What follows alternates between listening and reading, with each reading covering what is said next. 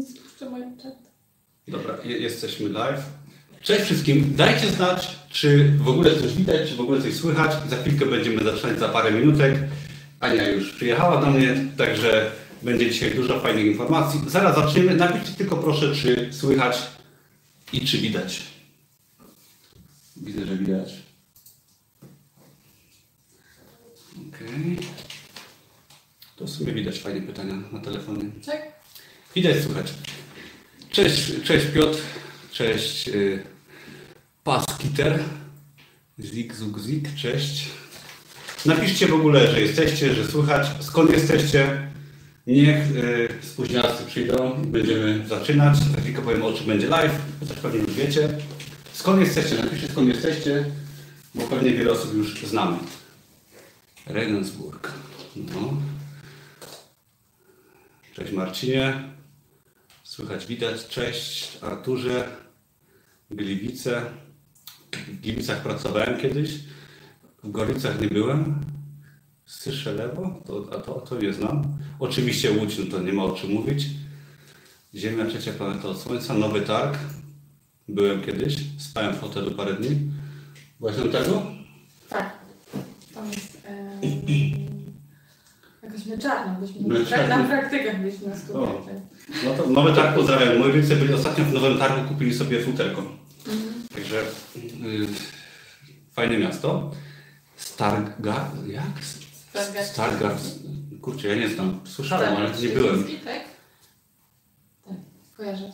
Mm, Okej, okay. Ilu nas jest, ilu was jest? cztery, trzy osoby. Dobra, zaraz zaczynamy.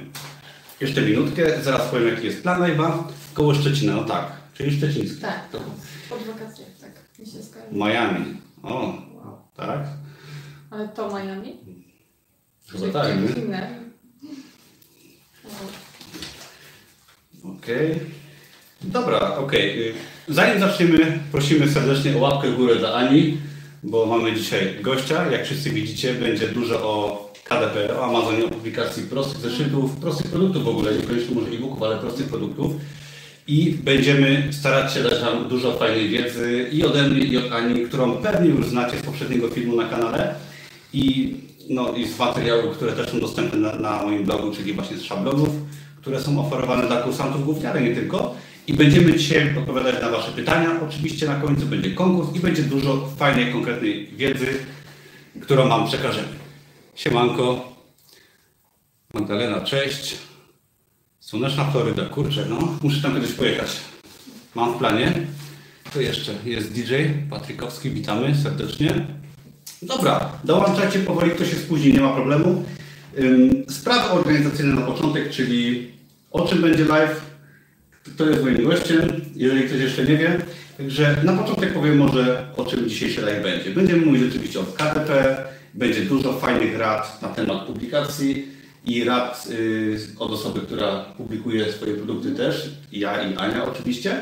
I będziemy mówić przede wszystkim o Amazonie, będzie troszeczkę o Ani na początek, będzie o tym, dla kogo jest publikacja na Amazonie, będzie o różnych modelach wydawniczych, będzie o, o tym, jakie produkty się sprzedają, jakie się nie sprzedają, o umiejętnościach, które trzeba posiadać. I będzie sporo nowości, których jeszcze nie było na y, live'ach, które były na kanale, czyli będzie o wnętrzach produktów, jakie sobie można stworzyć, jak je stworzyć, takie wnętrza, szablony produktów, jak robić dobre okładki, jak tworzyć grafikę. Będzie podejmowany temat um, autorów serii produktów, czyli jak tworzyć serię produktów, autorów, o co tutaj w ogóle chodzi w tym wszystkim, bo często o to pytacie. Będzie o prawach autorskich, o grafice, o publikacji w tym aspekcie, o słowach kluczowych, o programowaniu i o tym, czy w ogóle warto na Amazonie zaczynać. I na końcu oczywiście będzie konkurs, w którym do wygrania będą szablony produktów, które przygotowała Ania lub ewentualnie inny kurs z mojego sklepu, jeżeli ktoś te szablony już posiada. Także na początek może Aniu, parę słów o Tobie, przedstaw się tym, którzy Cię nie znają, bo część się na pewno zna. Okej, okay. Cześć, jestem Ania, jestem kursantką Tomka i wydaję na K D P, publikuję swoje produkty na Kindle Direct Publishing od kwietnia tego roku, już właśnie z kursem Tomka. E, tych publikacji udało się zamieścić tam już siedemset. E, no i to tyle chyba od takich najprostszych rzeczy. No tak w skrócie to Amazon K D P od jakiegoś czasu Cię bardzo wciągnął i tym się zajmujesz, tak, i, tak, tak, tak. I tym, jak to by nas trochę połączyło, tak? Wspólne zainteresowanie i no i ten temat, bo to jest fajna rzecz i widzę, że tylko nas to interesuje. I jeżeli chodzi o Twoją działalność na Amazonie, to możesz coś więcej nam powiedzieć na początek jeszcze? Jakie produkty mniej więcej wydajesz? Dojdziemy do tego może potem w szczegółach, będziemy temat rozwijać, oczywiście będą Wasze pytania na końcu, ale coś więcej jeszcze? Jakie produkty? No na początku wydawałam takie mniej skomplikowane produkty, typu właśnie proste zeszyty. Natomiast z czasem te publikacje stały się takie bardziej zaawansowane, zaczęłam produkować, a czy produkować, zaczęłam e, dobre słowo w takiej rzeczy, produkować, tak, e, swoje własne szablony, ponieważ stwierdziłam, że fajnie byłoby dać coś więcej no. niż tylko pusty zeszyty. E, no i zaczęłam tworzyć jeden szablon, drugi szablon, dziesiąty szablon. No i tak po prostu tych szablonów już się troszkę natworzyło, no i tych produktów już jest tam siedemset. Przy czym tak jak y, robiliśmy film miesiąc temu, tak? Mm. Y, to tych produktów miałam siedemset i teraz też mam siedemset, ponieważ przez ostatni miesiąc po prostu nie miałam fizycznie czasu na to, żeby cokolwiek nowego tam dorzucać. Y, ale? Ale, y, ale sprzedaż wzrosła, nawet screena dzisiaj tą komisję, nie wiem, czy to będziesz gdzieś zamieszczał. No dziś mogę zamieszczać, jakby ktoś chciał, tak. Nie wiem jak teraz to zrobić, no ale przy okazji. Mogę ktoś... pokazać też. Na, na... Możesz na telefonie pokazać. Żeby nie było, tak? Ale to jest w ogóle fajne tak na początek, bo wiele osób się może boi, że musi publikować cały czas. To nie jest tak, że trzeba publikować cały czas. Ja nie publikuję praktycznie od półtora roku z przerwą. Publikowałem w ciągu ostatniego półtora roku jedną serię dosłownie, a sprzedaż cały czas rośnie i jest duża. Także możesz pokazać tutaj śmiało. Dzisiaj mam, o, nie w dzisiejszym, muszę sobie zobaczyć datę. Aha, bo to jest w lustrzanym odbiciu, tak? No to możesz yy, no, powiedzieć po prostu. Mamy sześćset siedem produktów na dzień dzisiejszy sprzedane i w zasadzie od, czyli w ubiegłym miesiącu to było około pięćset, a. tak? Teraz ta sprzedaż utrzymuje się na poziomie około sześćset, czyli można policzyć, że to jest około dwadzieścia produktów dziennie, tak uśredniając. A. A. Bo wiadomo, że są skoki i, i a są też mniejsze sprzedaże, ale to jest około dwadzieścia produktów średnio na dzień. Mm. E, No i ten miesiąc faktycznie nic tam się nowego nie pojawiało, a z mojej strony w sensie nie publikowałam, a ta sprzedaż po prostu rośnie. I to jest fajne na Amazonie, że naprawdę można skupić się na stworzeniu jakiejś bazy portfolia produktów i dopiero, znaczy i, i z czasem zaprzestać, a to będzie cały czas działać, bo to jest oparte nie na czymś dziwnym i niedziałającym, tylko na czymś, co jest prawdziwym produktem, który się sprzedaje, który jeżeli jest dobry, to będzie się pozycjonował i będzie po prostu zarabiał. Zanim może przejdziemy do kolejnych punktów, ja zobaczę, co tam piszecie, bo widzę, że coś trzeszy. Dobra, to już mamy pierwszą sugestię, chyba u Ciebie. Sekundkę, przejrzymy sobie. Dobra, co trzeszczy? Delikatnie trzeszczy. Może ja tu macham ten kalendarze. U Ani trzeszczy. Pyra pisze, że uzupełnienie na biologii, okej. Okay. Chyba nie na temat. Pozdrowienia z Manchesteru. Co, co trzeszczy? Danny One pisze, że trzeszczy. Nawala strasznie jak w starym radiu. Mm. Okej, okay, dobra. Piszcie, co tam, co, co się dzieje. No. Okej, okay, jak tam teraz?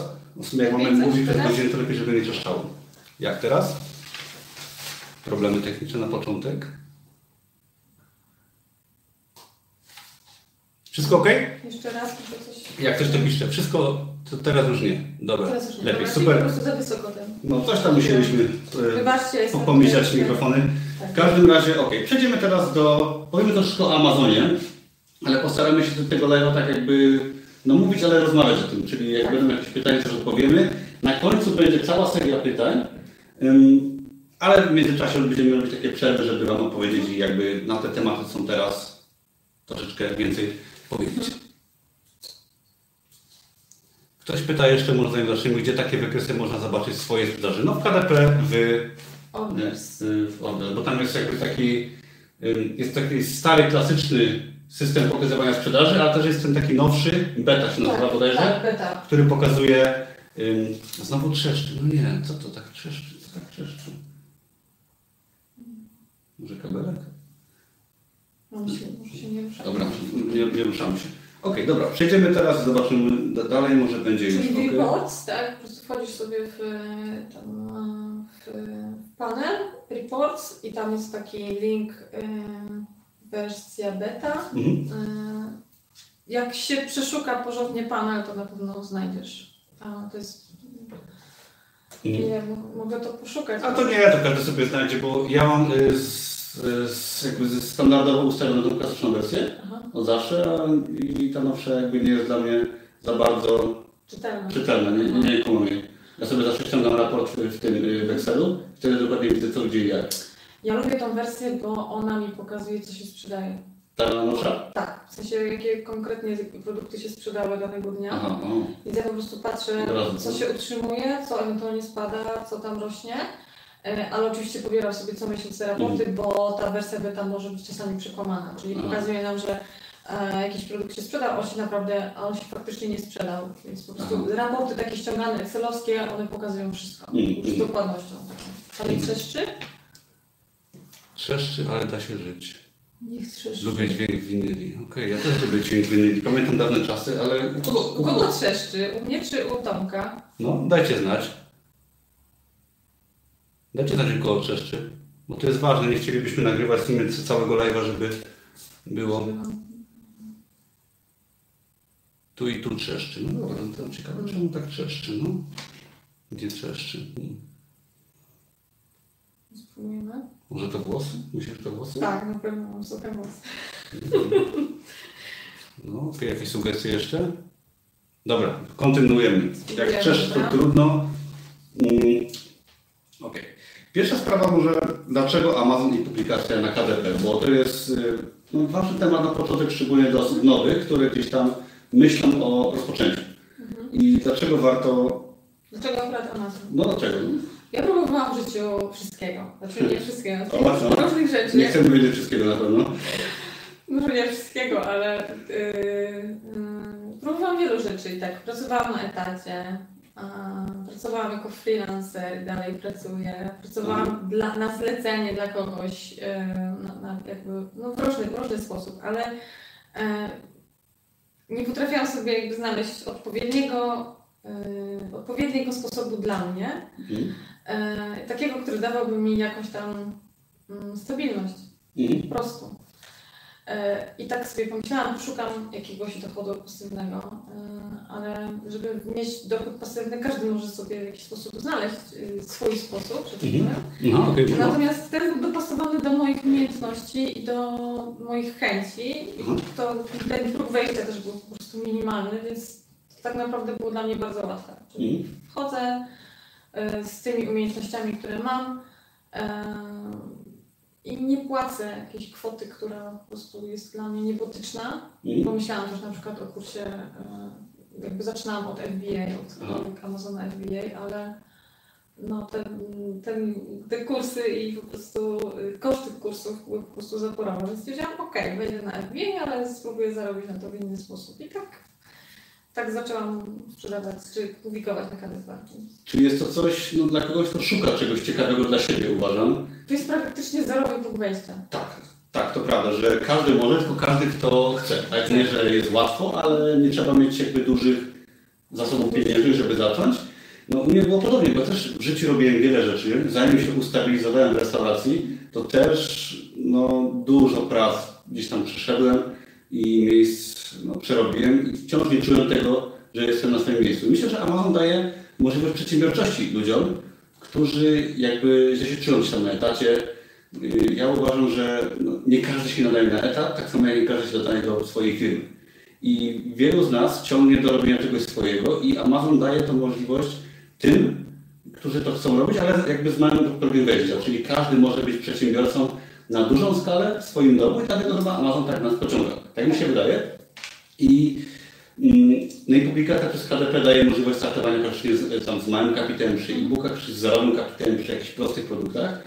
I każdy może zostać przedsiębiorcą i działać na własną rękę, co kiedyś nie było możliwe, jeszcze tam dwadzieścia lat temu. Okej, okay, dobra, zobaczmy tylko na komentarze, czy wszystko jest ok z dźwiękiem. Tomek, nie ruszaj się. Nie ruszaj się, bo trzeszczy. Okej. Okay. Nie ruszę. Dobra, postaram się nie przed... Damy sobie może troszeczkę mikrofonu, mikrofon niżej, żeby może ten dźwięk był delikatnie łapany i może teraz będzie lepiej. Idziemy dalej. Dobra, i teraz warto zaznaczyć, dla kogo jest publikacja na Amazonie, bo wiele osób się pyta, czy jest to dla mnie, jak to było u Ciebie, czy, no, czy było to łatwe, czy każdy może to robić. Wydaje mi się, że każdy może to robić, tylko wystarczy odrobina chęci. Bo nawet jeżeli natrafisz na jakiś problem, to zawsze możesz go rozwiązać przy pomocy albo nie wiem, kogoś w pobliżu, albo możesz kogoś zapytać. Jeżeli naprawdę chcesz to robić, to po prostu nic nie możesz się powstrzymać tak, mm. tak naprawdę. Przynajmniej ja tak mówię, jeżeli mam z czymś problem, to, to po prostu drążę, tak? I... Tylko jak myślisz, bo ja, czy ja oczywiście odpowiedź na to pytanie znam i mówiliśmy o tym wcześniej, że czy każdy może tak od razu zarabiać na Amazonie, czy to jest coś, co trzeba jednak no, przez dłuższy czas pocisnąć gdzieś tam może przy okazji jakiejś pracy na etacie, czy przy okazji, nie wiem, może nawet nauki w szkole? Jak to było u Ciebie? Zaczęłaś od Amazona dodatkowo, tak? Tak, zaczęłam od Amazona dodatkowo i założyłam sobie plan. To znaczy rozpisałam sobie plan roczny, że w ciągu roku opublikuję tysiąc produktów. W ciągu roku, tak? Tak, w ciągu roku, do końca roku, tam od kwietnia opublikuję tysiąc produktów i po prostu sukcesywnie się tego trzymałam. Rozpisałam sobie, ile to będzie na miesiąc, ile to będzie na tydzień, ile to będzie na dzień i starałam się tego trzymać. Jeżeli Nie, nie zrobiłam czegoś w ciągu nie wiem, dnia, dwóch, to starałam się to po prostu przerzucić na kolejne, przysiąść w weekend i puścić te dwadzieścia osiem produktów, żeby się wyrobić w normie. Więc jakby założenie było takie, że to będzie tysiąc produktów, no teraz troszeczkę przystopowałam, bo się wysypałam zdrowotnie, więc no ale to nie jest temat na live, więc inne, inne rzeczy mnie teraz zaabsorbowały po prostu, na których muszę się skupić, bo to jest dla mnie ważne.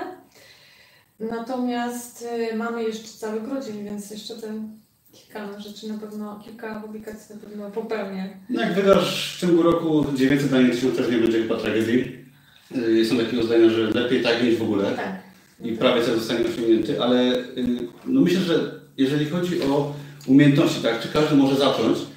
Każdy, ale trzeba sobie brać pod uwagę to, że to jest proces stopniowy. Tak. Trzeba sobie stworzyć jakiś plan. Warto i sobie. Pomimo tego, co robicie, tak? Czyli jeżeli pracujecie na etacie, macie pracę kelnera, tak? Czy może macie super pracę, bo są też takie osoby, które mają naprawdę fajne zawody i też działają na K D P, ale żeby sobie dać na przykład rok planu, rok czasu na wydanie, nie może pięciuset, może tysiąca, może trzystu produktów, ale traktować to jako zajęcie po godzinach na zasadzie takiej, że troszeczkę rano, może troszkę wieczorem długoterminowo. I długoterminowo. O to bardziej chodzi, tak? Czyli codziennie poświęcić na przykład dwie godziny, żeby sobie ten biznes rozwinąć.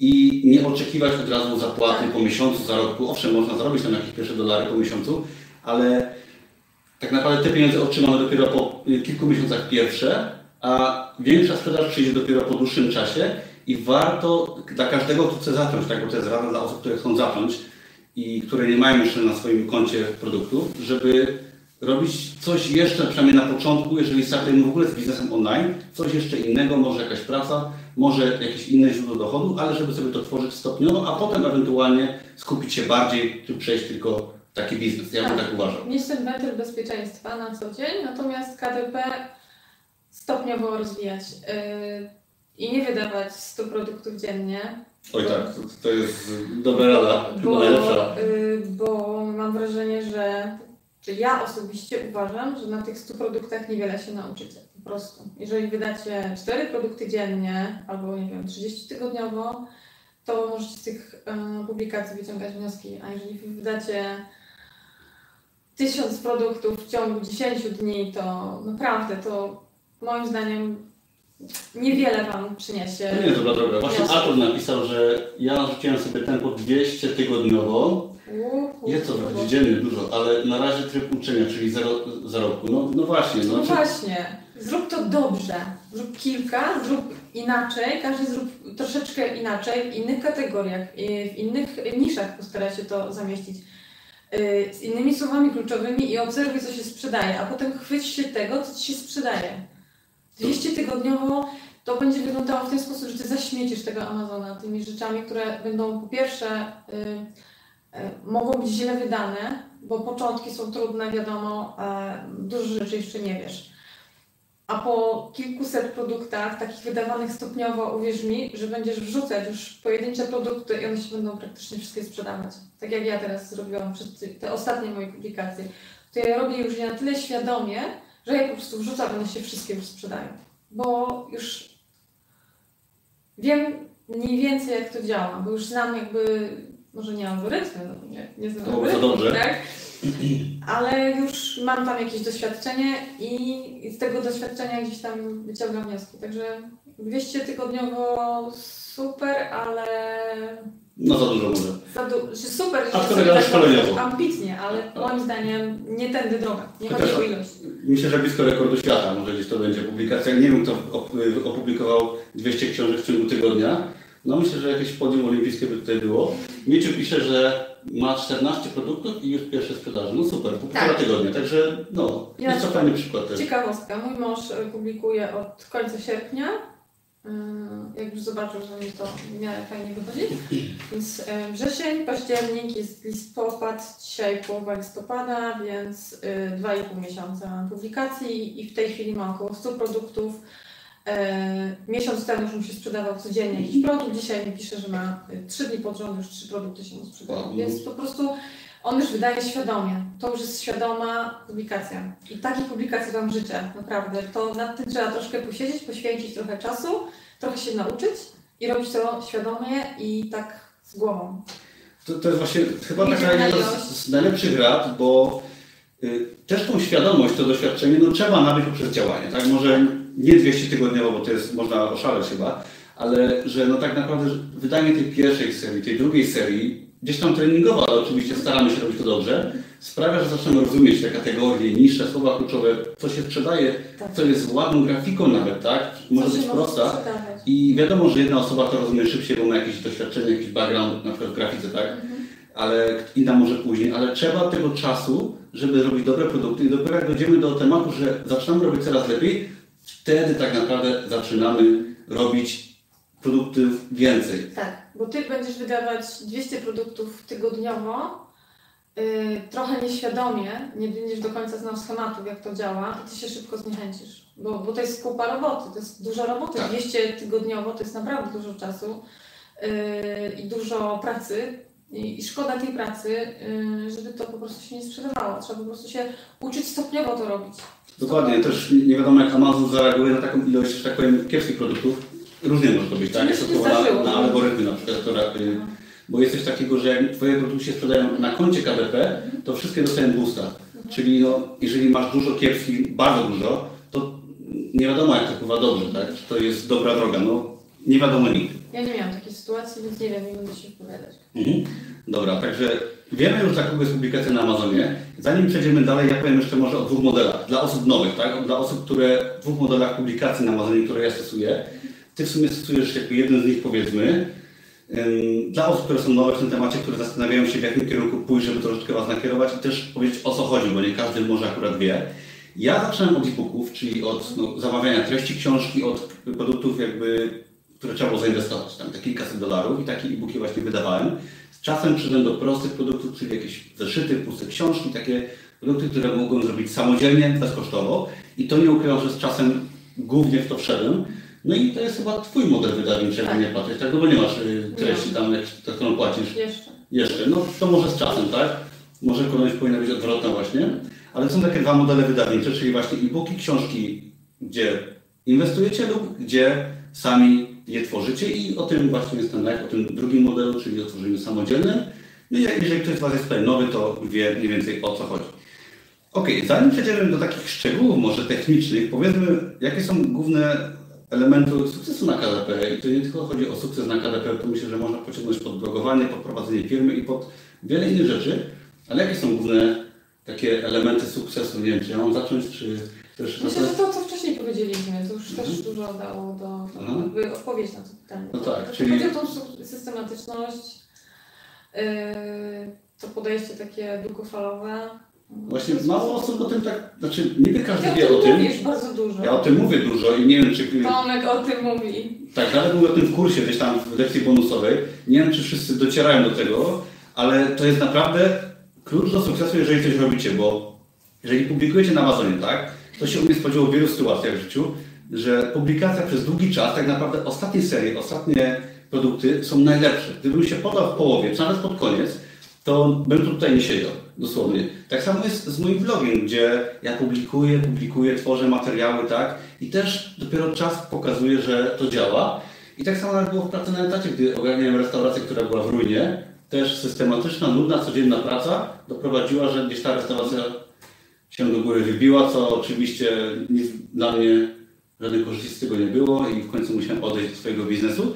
Ale chcę wszystkim powiedzieć, i ty, ty jesteś tego przykładem, że kurczę, działajcie, tak? To, że wam nie wychodzi po stu produktach sprzedaż, albo że jest mała, to nie znaczy, żeby się poddać, tak? Bo cała sztuka wytrzymać długo w czymkolwiek, tak? W czymkolwiek, w jakimkolwiek biznesie i trzymać się czegoś przez dłuższy okres czasu i gwarantuję naprawdę, że wtedy są wyniki czymkolwiek, tak? Nie można się wypisać z siłowni po miesiącu. Jeżeli chcecie chodzić na siłownię i dobrze wyglądać, cokolwiek to dla was znaczy, to musicie chodzić cały czas, tak? Przez rok, dwa, trzy, do końca życia. Tak samo jest z biznesem, trzeba go prowadzić regularnie, żeby to miało sens. I trzeba się każdego dnia uczyć, każdego dnia się rozwijać i nie ma czegoś takiego, że nagle coś nam się uda. Ja myślę, że gdyby każdy sobie dał czas, na przykład rok, na rozwijanie tego, e, tych publikacji... To jest długo. To, ale każdy dał sobie rok. Tak. Mhm. I to tak sukcesywnie i tak z głową. To, co wcześniej mówiłam, to myślę, że tutaj byłoby, będzie bardzo dużo osób, które będą miały podobne wyniki do moich albo nawet lepsze. Bo nie ma siły, nie ma możliwości, żebyście nie robili tego lepiej z czasem. To jest naturalny proces uczenia się. Po prostu. Dokładnie, także nie poddawajcie się przede wszystkim, tak? Trzeba mieć wiedzę, trzeba mieć tą podstawę, ale bez tej mentalności w głowie, że nam coś się uda, nie jesteśmy w stanie zrobić czegoś przez długi czas. Bez celu nawet, tak? Jeżeli sobie rozpiszecie cele, że chcecie wydać te tysiąc produktów w ciągu roku, to w połowie roku nie zwątpicie, bo wiecie, że jesteście w połowie drogi. To jest bardzo ważne, żeby sobie te cele rozpisać i żeby się nie poddawać, bo wtedy może stać sens, jeżeli nie wiemy, do czego dążymy. Także do tego wszystkich zachęcamy. A jak się coś wam uda, macie pierwsze sukcesy, na przykład na Amazonie czy czymś innym, to wtedy już to nastawienie wasze będzie inne, czyli będziecie wiedzieć w trakcie tego długiego procesu, że to ma sens. Ja teraz, jak się coś zabieram, powiedzmy, że tworzy, tworzyliśmy te szablony, mhm. ten produkt, to ja już jakby wiedziałem, że, że to jest proces monotonny, że trzeba to zrobić, ale już nie wahałem się w trakcie, czy to zrobić, po prostu robiłem, tak? Czy jak chodzę na siłownię, też po prostu to robię i nie waham się, czy to ma sens. Także zachęcamy też do czytania dobrych książek, do zmiany tego podejścia. Okej, okay. Co my teraz mamy? Jakie produkty się sprzedają, a jakie się nie sprzedają? To jest fajne pytanie i fajny temat do, do rozmowy. Do jutra, do jutra będziemy, okej, okay. okay. Czyli konkurs będzie o szóstej rano. To... Jakie produkty się nie sprzedają, a jakie się sprzedają? Ja myślę, że fajnie, żebyście, przynajmniej ja tak robię, że mam taki sposób patrzenia na wydawanie produktów, żeby przejrzeć sobie, co się sprzedaje w Stanach w danym momencie, czyli na przykład teraz są święta, więc będzie się sprzedawało coś związanego ze świętami. Ale w Stanach oni uwielbiają świętować, więc oni mają bardzo dużo różnych świąt, które, na które kupują sobie prezenty. I wy musicie wiedzieć, jakie to są święta i pod te święta publikować.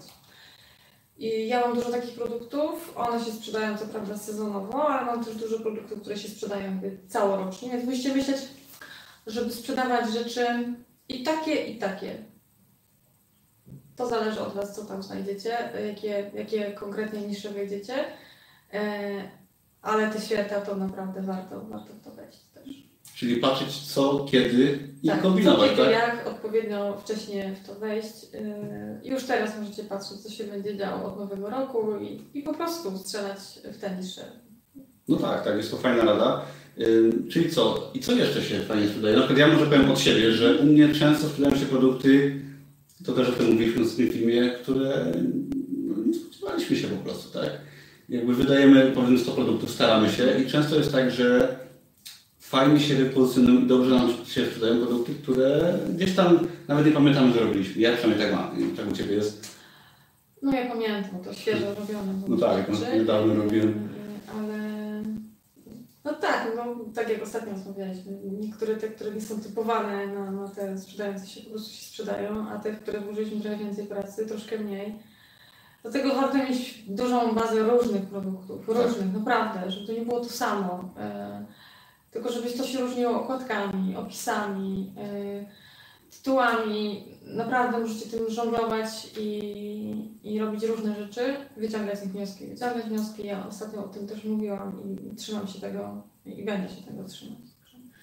Przecież trzeba po prostu też próbować, tak? Bo często jest tak, że jeżeli nie spróbujemy, nie wydamy trzech różnych serii, to też nie przewidzimy, że na przykład ta trzecia, która niekoniecznie będzie tą serią, która nas kręci, która nas interesuje, ale ona się będzie fajnie sprzedawać, bo może dlatego, że akurat trafimy w niszę, że się pozycjonujemy, że znamy lepiej słowa kluczowe i warto wydawać różne rzeczy.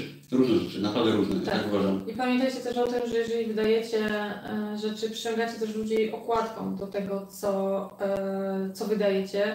Pamiętajcie, że ludzie teraz większość zakupów robią na telefonach, w związku z czym jeżeli projektujecie okładkę, która ma się sprzedawać, to postarajcie się, żeby ona była widoczna na tym telefonie, żeby ten napis był odpowiednio duży, żeby on był odpowiednio umiejscowiony, żeby kolory były takie, żeby krzyczały do tego, do tego klienta, żeby on po prostu nie przewinął tej okładki, bo tam nic nie widzi, co jest napisane. Są jakieś drobne literki, ale nie wiadomo, o co chodzi, bo pod nią będzie coś, co będzie miało już większy napis, będzie bardziej przyciągało uwagę i on, klient kupi ten produkt, na którym skupił swoją uwagę. Więc patrzcie też pod kątem takim wizualnym, jak to wygląda na telefonie, bo to też jest ważne. Myślę, że też fajnie, żebyście na przykład mieszali sobie jakieś tam nisze, czyli na przykład jeżeli, e, mówię już o okładkach, tak, jeżeli e, macie na przykład e, okładkę z unicornem, w ogóle te osłabione unicorny, to na przykład możecie sobie też wpisać, nie wiem, połączyć sobie tego unicorna z kawą, albo nie wiem, teraz są flamingi modne, tak? tak? Flamingi są modne, tak. Flamikor i tak dalej. Tak. Połączyć dwie rzeczy, bo macie większe prawdopodobieństwo, że wejdziecie w jakiś obron danej niszy. Już nie będziecie typowo pod unicornami i wpadniecie po prostu w niszę, która ma ogrom, że tak powiem, produktów, tylko zawężajcie delikatnie, dodajcie coś innego, żeby to było charakterystyczne, bo będą osoby, które będą szukały właśnie tego. Jeżeli one trafią na, nie wiem, dwieście produktów, które będą jakby od Was, znaczy dwieście produktów, które będą zawierały te właśnie słowa kluczowe, dane elementy, to macie większą szansę, że ten Wasz produkt będzie kupiony, aniżeli coś, co się gdzieś tam utonie w morzu tych unicornów. Unicornów, tak, to jest ciekawa nisza. Ja tylko się przyznam tutaj tak ogólnie, że mam zeszyty z unicornami, mm. mam zeszyty z narwalami, mm-hmm. ale flamikornu nie mam. Ja już nie mam flamikorna, także no, tak, jest to nisza, ale no, myślę, że już jest chyba, no, będzie zapełniona w Polsce. Tak. No, ale po czym potrzebujesz takie zeszyty, tak? Flamikorn. Ja też, bardzo. E, na pewno go stworzę w najbliższym no, czasie. Na pewno go masz już. Nie, nie mam go jeszcze. Nie mam go jeszcze, nie. Ale wiesz, wszystko przede mną. E, ale chciałam jeszcze powiedzieć o... E, I zapomniałam. A to się zaraz Ci przypomni. Może rzucę w międzyczasie na pytania, bo no się pojawiło parę pytań czy komentarzy. Już patrzymy, co tu jest ciekawego. Jakość, nie ilość. To przede wszystkim, to też ilość jest ważna, też czasami warto zrobić dużo, ale jakościowo, tak? Ale stopniowo, tak. tak. Czy Aniu korzystasz z reklamowania produktów? Nie. nie. Mój mąż e, korzystał na początku, jak w pierwszym hmm. miesiącu zarobiłam pierwsze moje trzydzieści dolarów. Otworzył kampanię na mój e, najlepiej sprzedający się produkt hmm. e, i w dwa dni mi te trzydzieści dolarów po prostu przepuścił. Czyli... Byłam bardzo zła, bo to w ogóle nie przyniosło efektów, a, przy, a wszystkie pieniądze, które y, zarobiłam, po prostu y, zniknęły. Więc jestem na dzień dzisiejszy, jestem y, zdeklarowaną przeciwniczką reklam, być może dlatego, że nie wiem, jak to robić. Y, nie wykluczam, że będę to robić, ale jeżeli będę już mogła sobie pozwolić na żonglowanie tymi stawkami, które gdzieś tam spływają z K D P, to będę mogła sobie po prostu już robić, będę robić te kampanie. Myślę, mm. że mój mąż będzie robił szybciej, bo mm. już też e, jakby e, bardzo lubi te wszystkie słupki, statystyki, dane i tak dalej, więc on pewnie będzie robił.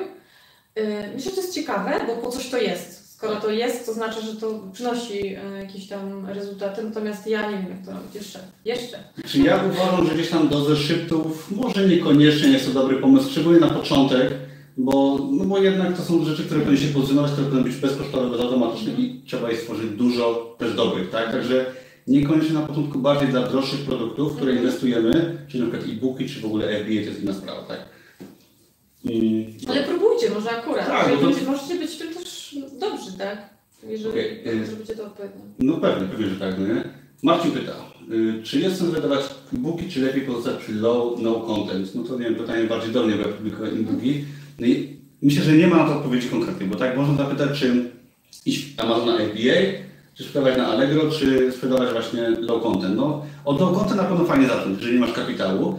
Jeżeli z czasem czujesz się już pewniej, tak, rozumiesz jak działa Amazon, wtedy myślę, że spokojnie można też pójść w e-booki i bawić się w takie droższe produkty, bardziej skomplikowane, czyli tworzysz na przykład jeden produkt w ciągu miesiąca droższy i wtedy można ten temat zdecydowanie też iść, tak? Tylko ja bym to zrobił jako drugi krok, gdy już tego Amazona rozumiesz. Um, um, Godzuki pisze, opublikowałem planer z waszymi środkami. No to fajnie, fajnie naprawdę słyszeć. Pamiętajcie, że te rzeczy, które, te szablony, można wrzucać w różne nisze i w różne kategorie. Dokładnie. Nie zabierajcie się na to, że to jest jeden szablon i wrzucacie go raz i tylko w jedną kategorię. Nie, nie, nie. To nie ten sposób działa. Możecie naprawdę w mnóstwo miejsc to wrzucić, tylko to zależy od waszej intencji. O super, właśnie Godzuki pisze, że i wczoraj pierwsza sprzedaż pierwszy na rynek niemiecki. Wow, z twojego szablonu, także super, super fajnie. Na niemiecki, no to super. Okay, w, w, w ogóle Kanada się, przepraszam, sobie, Kanada się teraz otwarła i ta Kanada u mnie też fajnie się na, kana, w kanadyjskim, na kanadyjskim rynku też. Ja też coś widzę, ale muszę przeanalizować dokładnie. Hmm. Działa co Kanada lepiej? Działa Kanada, y, działa nawet lepiej u mnie niż, y, niż y, Wielka Brytania ostatnio. O. Mam wrażenie, że oni mają taki moment, że się zachłysnęli tym. Ale tam, to jest tylko moje... Tam... Nie znam dokładnie szczegółów, że nie doszedłem, ale chyba Kanada się jakoś z Amazonem tak otwiera bardziej, tak? Coś tam tak się dzieje. Tak. I jeżeli macie produkty na K D P, to sprawdźcie sobie ceny na Kanadzie. Na Kanadę, bo... bo oni bardzo tak e, randomowo przypisywali tam ceny. One mogą być zawyżone albo zaniżone i po prostu przejrzyjcie sobie produkty pod kątem tego. Tak, żebyście nie mieli ceny sześć dwadzieścia cztery, tylko na przykład sześć dziewiętnaście, choćby tak, żeby ona lepiej wyglądała. Albo żeby nie, to nie była po prostu zaporowa cena, której tak po prostu klient, na którą klient po prostu nie pójdzie, tak, nie kupi tego, bo są tak duże, a też mi się tak zdarzyło, że miałam po prostu jakieś ekstremalne ceny. Mhm. Matuix pisze, w ofercie Ani jest wiele templates, ok. Z waszego doświadczenia, jaki rodzaj jest podanej oferty najlepiej się sprzedaje? Planar wydatków, notatniki, przepisy? Uff. Trudne pytanie, chyba, chyba że masz na nie odpowiedź. To zależy, jak je wydasz. Wszystko zależy od tego, jak, jak ty to wydasz, jak do tego podejdziesz, jakimi keywordsami to opiszesz, w jakie kategorie to wrzucisz. Nie mam tutaj jednoznacznej odpowiedzi. To zależy od ciebie, naprawdę. Bo każdy, Myślę, że każdy jest na tyle wartościowy, że on jest też fajnie jakby dostosowany do tych rzeczy, które się sprzedają na Amazonie, więc no. No, czyli to trzeba du dużo tego też dobrego dorobić, żeby to miało sens, tak? Tak.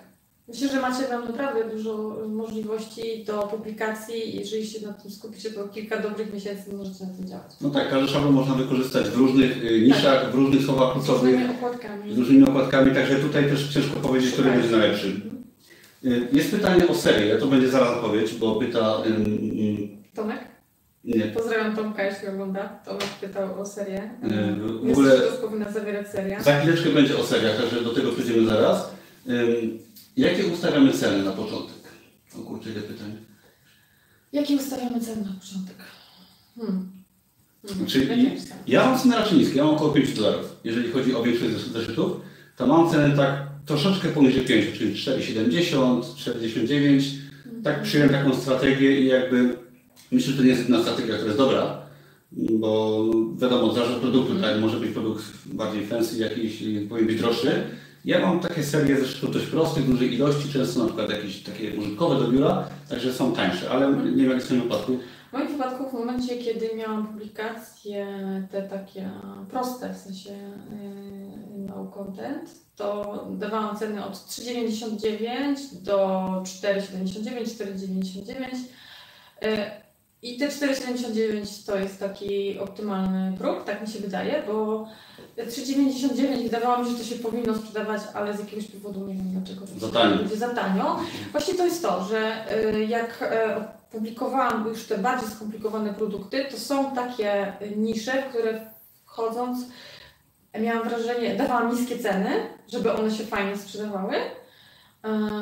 I one się nie sprzedawały, ale jak podniosą cenę, no to one się zaczęły sprzedawać. Więc mam wrażenie, że klient też myśli w ten sposób, że jeżeli ma produkt, który ma jakąś tam fajną zawartość, ale on jest tani, to znaczy, że to nie jest produkt ale dobrej jest jakości. Tak, jest tak. I oni właśnie, bo oni nie wiedzą, że wszystkie paperbacki to są drukowane przez Amazona, więc oni myślą, że każdy z tych, może nie wszyscy, ale większość, że tak naprawdę tam jest dużo różnych sprzedawców i każdy oferuje jakiś tam swój produkt, a tak naprawdę to jest drukowane przez Amazona. I do drukarek, tak powiem. Tak, i oni jak widzą, że jest cena za niska, to po prostu nie chcą tego kupować, bo myślą, że to jest po prostu niewarte tych pieniędzy. Zastanówmy się, każdy ma tak samo z nas, jak gdzieś kupujemy, nawet na Allegro kupuję, jak coś jest za tanie, no to jestem podejrzliwy. No I tak, tak. Jak tam w sklepach różnych, jak restauracji byłoby bardzo tanie, to ja bym się bał zjeść. No bo przecież kurczę, no, i tak dalej, i tak dalej. Dlatego też warto, owszem, musi być w miarę tam przystępna cena, ale nie może być zbyt tania. Tak. To myślę też fajna rada. Patrzcie, co robi konkurencja. Ja mam cenę tak przy tych produktach bardziej zaawansowanych pięć dziewięćdziesiąt dziewięć do siedem dziewięćdziesiąt dziewięć czasami. I patrzcie, co robi konkurencja, bo warto się gdzieś tam do tego odwoływać. Jeżeli wy macie na przykład, o, miałam taką niszę, pamiętam, że ktoś sprzedawał swoje produkty za trzynaście dolarów i zastanawiałam się, jak on to robi. To, to było właśnie niesamowite, że w momencie, kiedy jakby przyszły inne osoby i dały niż, niższe ceny, to tamtej, tamtego sprzedawcy po prostu, ta sprzedaż po prostu bardzo zwalała. W związku z czym um, warto robić to, co konkurencja, nie dawać za niską cenę, nie dawać za wysoką, tylko trzymać się gdzieś tych ram, które oni gdzieś tam yy, yy, dają. Ja bym zrobił po prostu lepszy produkt niż ma konkurencja w cenie przystępnej, tak? Niekoniecznie może niższej, ale często niższej, mm. ale lepszy produkt i w cenie dobrej. Tak, i to by powinno działać. Jeżeli macie taką możliwość, że będziecie wydawać więcej tych produktów, a będziecie, to możecie pobawić się tymi cenami. Jeden produkt dać w danej kategorii, czy w danej niszy dać po prostu za mniejszą cenę, średnią cenę, wyższą cenę i zobaczyć, co się będzie sprzedawało, a po prostu sobie to dostosować do tego, co faktycznie rynek potrzebuje. Mhm. Okej, okay, jedziemy jeszcze może kilka pytań i potem przejdziemy do dalszych rzeczy. Czy warto poczekać na opinię książki od klientów, czy te opinie kupować? No nie wiem, czy chcesz zacząć ten temat opinii? Ja nie kupuję opinii, bo mam, ale ja mam, wiesz, proste produkty, więc pytanie, czy to nie jest bardziej pod e-booki. No. Natomiast u mnie się już pojawiły pierwsze, czy pierwsze, no to mam kilka już gazet i to zawsze ponoć sprzedaż, więc jeżeli masz taką ambicję, żeby gdzieś tam podnieść sobie tą, tą sprzedaż, to może, może tak, ale ja, ja z tego nie korzystam, więc wiem, że ten produkt, który już ma pięć gwiazdek, on jest jakby klepnięty przez klienta, że on faktycznie jest ok. Więc pytanie, czy chcesz kupować, nie wiem, jak wydasz dwieście produktów, to chcesz każdy kupić. No, tego jest za dużo. Tego jest za tak? dużo. Może czy... warto sobie wybrać kilka i na przykład w ten sposób z- zrobić. Nawet po czasie, które się sprzedają może. Tak. I po prostu sobie podciągnąć tak troszkę w ten sposób y- tą wiarygodność. Y- Ale ja tego nie robiłam. Ja przyznam, że też przy low content, czyli w takich zeszytach ja w ogóle nie kupuję opinii, z czasem, ale to dopiero po roku, po dwóch się pojawiają, ale ich nie ma dużo. Większość moich produktów, które się sprzedają, nie mają opinii. I to jest okej, okay, to jest normalne, bo to też może nie każdy wie, bo się może, możecie bać, że nie ma opinii, że nie będą sprzedawać. Nie, zeszyty to są produkty, no po prostu takie drobne, tak, które się kupuje i się nie myśli o tych opiniach i spokojnie, ja bym się opiniami nie przejmował. Jeżeli będzie sprzedaż, one się pojawią, jeżeli produkt będzie dobry, to nie pojawią się złe opinie, tylko dobre. No i, tak. i tyle, tak? To cała, cała filozofia chyba tak. tego.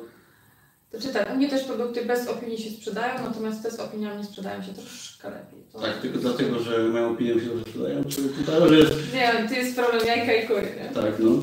Ja żadnych opinii do zresztą nie kupowałem nigdy i też jak się potem wybiły, zaczęły pozycjonować, to się opinie pojawiły i chyba w ten sposób można spokojnie iść. No chyba, że chcecie kupować, to można, ale ja bym przy zeszczekach od tego nie zaczynał. Może faktycznie to, co powiedziałeś, te, które się najlepiej sprzedają, nie wiem, wybrać sobie i, i podciągnąć im te, te ranki w ten sposób, nie wiem, tymi gwiazdkami przy pięciu, sześciu produktach, nie wiem ile tam macie budżetu, ale...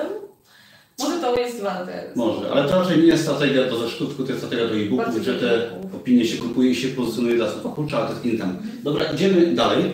Do pytań jeszcze wrócimy.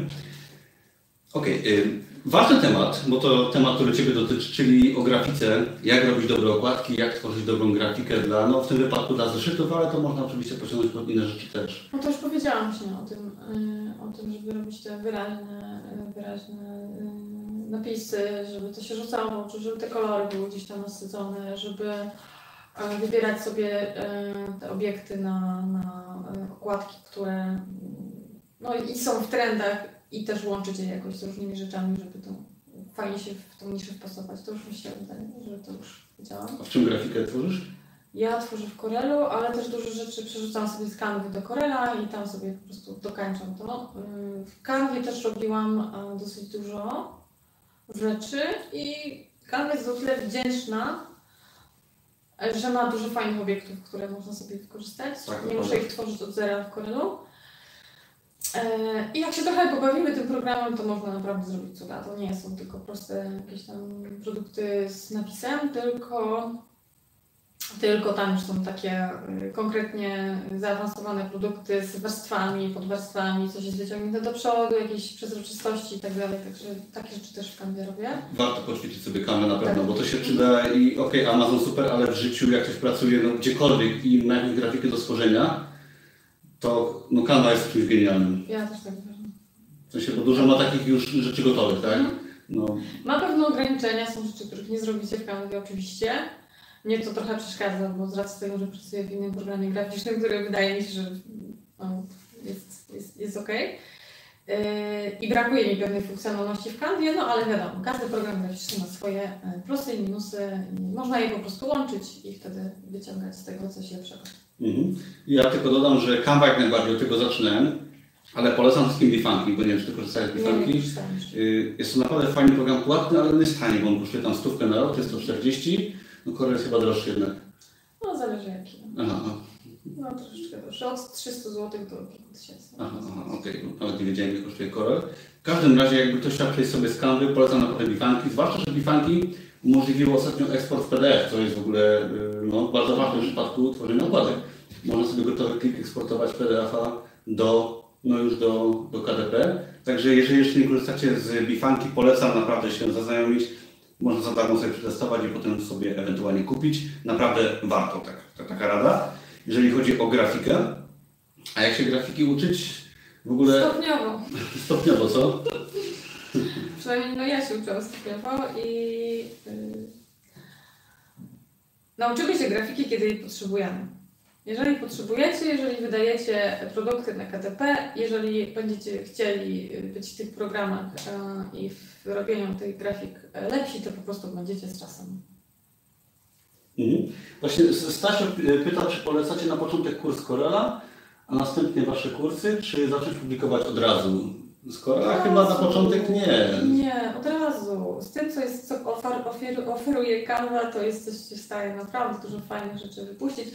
Canva jest darmowa, więc nie macie jakiegoś tam progu, że tak powiem, wejścia i, yy, i ona też daje dużo możliwości. No już się trochę powtarzam. Ale... No tak, ale, ale bo daje, bo ona jest naprawdę niesamowitym narzędziem i czegoś takiego jeszcze parę lat temu nie było jak Canva, że Canva jest takim narzędziem, co każdy, kto się nie zna, może tworzyć fajne rzeczy, tak bym powiedział. Tak. Nawet tam, jak ty na, na kursie pokazujesz, jak stworzyć okładkę.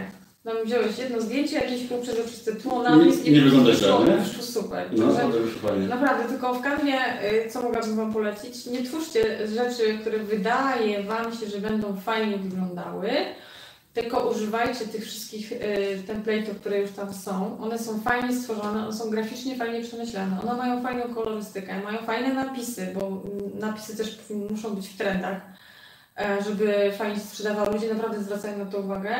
Więc patrzcie, jakie tam są przykłady i wyciągajcie, na przykład bierzcie sobie jakiś tam mm, konkretny szablon stamtąd i go przeróbcie trochę po swojemu, wykorzystując elementy, które tam zawarli, napisy, kolory itd. I wtedy możecie stworzyć naprawdę fajne okładki, takie, które są po prostu ciekawe i które są no, w trendach. Canva jest naprawdę fajna i polecamy. Ok, przejdźmy dalej, podgolimy trochę tematy, na koniec oczywiście wszystkie pytania odpowiemy. Teraz bardzo ważny temat, o który już czasami nie mogę naprawdę odpowiadać kolejny raz, ale jest to ważny temat, bo widzę, że z tym jest problem i trzeba na to odpowiedzieć, czyli serię produktów i autorzy na Amazonie, tak? Bo jeżeli publikujemy swoje zeszyty, bo to o to głównie chodzi, mamy coś takiego jak autora, mamy serię produktów, mamy takie serię właśnie naszych produktów i postaramy się teraz wytłumaczyć, o co chodzi, bo wiele osób tego nie rozumie, jak to działa. I chyba ja się zapowiedziałem, że to wytłumaczę, co? Zapowiedz, znaczy powiedz, tak, tak. Ja okay. Właściwie do, do, dołożę do tego coś, ale... Jeżeli chodzi o publikację prostych zeszytów, tak, czyli tworzymy sobie serię zeszytów inspirujących, tak, dajmy taki przykład. No i teraz ja gdzieś tam w kursach, czy w moich materiałach, czy teraz mówimy, że tworzymy serię produktów, tak. I Amazon K D P działa na zasadzie autora, czyli jeżeli dodajecie sobie, załóżmy zeszyt, macie swoje konto na K D P, zaczynacie publikację, dodajecie zeszyt, i wymyślicie sobie nazwę autora. Może być to oczywiście imię, nazwisko, ale może być to jakaś marka, czyli na przykład publik- nie Coca-Cola. Publikacja na przykład jednorożca, tak? Unicorn Publishing, powiedzmy. Pewnie zajęte. Założę się. Chociaż, chociaż może nie. Świetny pomysł swoją drogą. Nie. E, nie, nie, nie świetny pomysł. Dlaczego? Bo nie, e, nie, bo w momencie, kiedy masz takiego autora, mhm. to wpadasz e, w Taką, taki ogrom y, autorów, aha. że trudno znaleźć swoje produkty. Ja tak kilka razy zrobiłam aha. i doszło do tego z moim autorem, który był, wydawało mi się, że, y, że fajny, ale on był taki mocno wyświechtany, że tak aha. powiem, połączenie czyli... mocno wyświechtanych słów y, i wpadłam po prostu w, w taki ogrom y, produktów, że nie potrafiłam znaleźć swoich produktów. Okej, okay, czyli troszkę się napaliłem do tego unikorna. Warto wybierać y, takich nazwy autorów, które są unikatowe. Takie, które jak wpiszecie, nie wiem, tralalala, to znajdziecie tralalala. E, a jeżeli wpiszecie, nie wiem, notebooks and, nie wiem, journals, no, to po prostu nie jesteście w stanie się znaleźć tam. No tak, w tej, tak. tej wielkiej grupie produktów, więc warto zrobić coś, co jest takie wasze. Jakąś markę, tak? Bo to tak. właśnie, jeżeli chodzi o tę serię autorów, to powiedzmy, że raczej pod nazwiskiem zeszytów nie wydajemy, bardziej pod jakąś marką, no też tak można. Nie ma zasady też jednej, o to też chodzi, ale chodzi o to, że, bo może wytłumaczę schemat działania autorów, bo o to wszyscy pytają. Jeżeli sobie dodajecie do K D P, macie jedno główne konto na K D P, to są wasze dane oczywiście i tam publikujecie wszystko, czyli nieważne, czy na waszym koncie macie jeden produkt, czy macie tysiąc produktów i różnych autorów. Dodajcie sobie do K D P po prostu produkt z autorem, czy powiedzmy sto produktów z autorem jednym i macie sto produktów pod jednym autorem, czy marką. Ok, dodajecie sobie kolejne sto produktów do K D P pod inną marką, czy pod innym autorem i teraz jest wszystko ok. I teraz te serie należy połączyć w, poprzez Autor Central, czyli jest to inna taka platforma Amazona, którą się, do której się logujecie, podajecie swojego maila oczywiście i tam logując się łączycie waszą serię w całość, tak? Czyli jeżeli potem ktoś na Amazonie znajdzie ten wasz produkt, jeden z tej serii, to będzie on podpięty dopiero pod autora, bo jeżeli tego nie połączycie w Autor Central, to te produkty będą porzucone po Amazonie pod jednym nazwą autora, ale gdy się na niego kliknie, to wtedy nie pokaże się, nie pokażą się wszystkie produkty z danej serii. Czyli publikujemy na K D P pod różnymi seriami, a potem Autor Central jakby zbieramy w kupę, czyli na jedno konto do jednego autora tworzymy sobie profil i tamte produkty dodajemy, że to jest nasza seria. I takich serii możemy mieć oczywiście więcej, czyli na Autor Central możemy mieć do trzech autorów, czyli do trzech różnych serii i trzeba sobie to tam rozróżnić. Ja to też oczywiście pokazuję w kursie dokładnie, ale każdy sobie to ogarnie, myślę, sam jakby chciał. Czyli w tym panelu dodajemy do maksymalnie trzech serii, łączymy te serie, żeby one były na Amazonie potem widoczne. I jeżeli taką, takiego autora sobie stworzymy, warto sobie tam zastrzec nazwę. Jest coś takiego, że możemy sobie jakby taki link skrócony zastrzec. Jeżeli mamy na przykład zeszyty inspirujące, powiedzmy Inspirational Notebooks, to sobie zastrzegamy tą nazwę i potem to się nawet, yy, yy, słowo mi uciekło, to się potem yy, w Google'ach pojawia też, jeżeli ktoś sobie tą frazę pisze. Czyli warto sobie też myśleć pod kątem yy, S E O, czyli wyszukiwania, jeżeli sobie takiego autora tworzymy. I dzięki właśnie Autor Central zarządzamy sobie tym autorem, tak? Czyli tworzymy w K D P produkty, ale zarządzamy sobie Autor Central, gdzie już możemy sobie te produkty dodać, zrobić jakiś opis autora, dodać zdjęcia, nawet filmy swoich produktów. Mhm. Nie, może mam nadzieję, że w miarę to tak. wyjaśniłem, ale wiem, że to jest trudny temat. Jak dla mnie okej, ja jeszcze tylko powiem, że jeśli chodzi o ilość zeszytów czy tam produktów w serii, bo też takie pytanie było, jaka jest optymalna? Mieliśmy kiedyś o tym rozmowę, pamiętasz, z Cornelem, jak się pierwszy raz widzieliśmy na, na spotkaniu. No.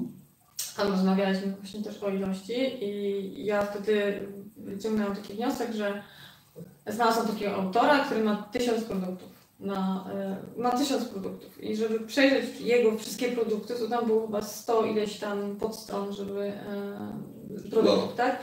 I ja wtedy powiedziałam, e, uważam, że to jest bez sensu, bo ja nie potrafiłabym jako użytkownik przekopać się przez taką ilość produktów i znaleźć to, czego szukam. Natomiast Cornell powiedział, ale to ty. Więc y, są ludzie, którzy potrafią się przekopać w jakiś sposób przez tą bazę produktów, y, ja nie wiem jaki, ale, ale, ale potrafią jakby in, i mają inny sposób szukania, nie wiem.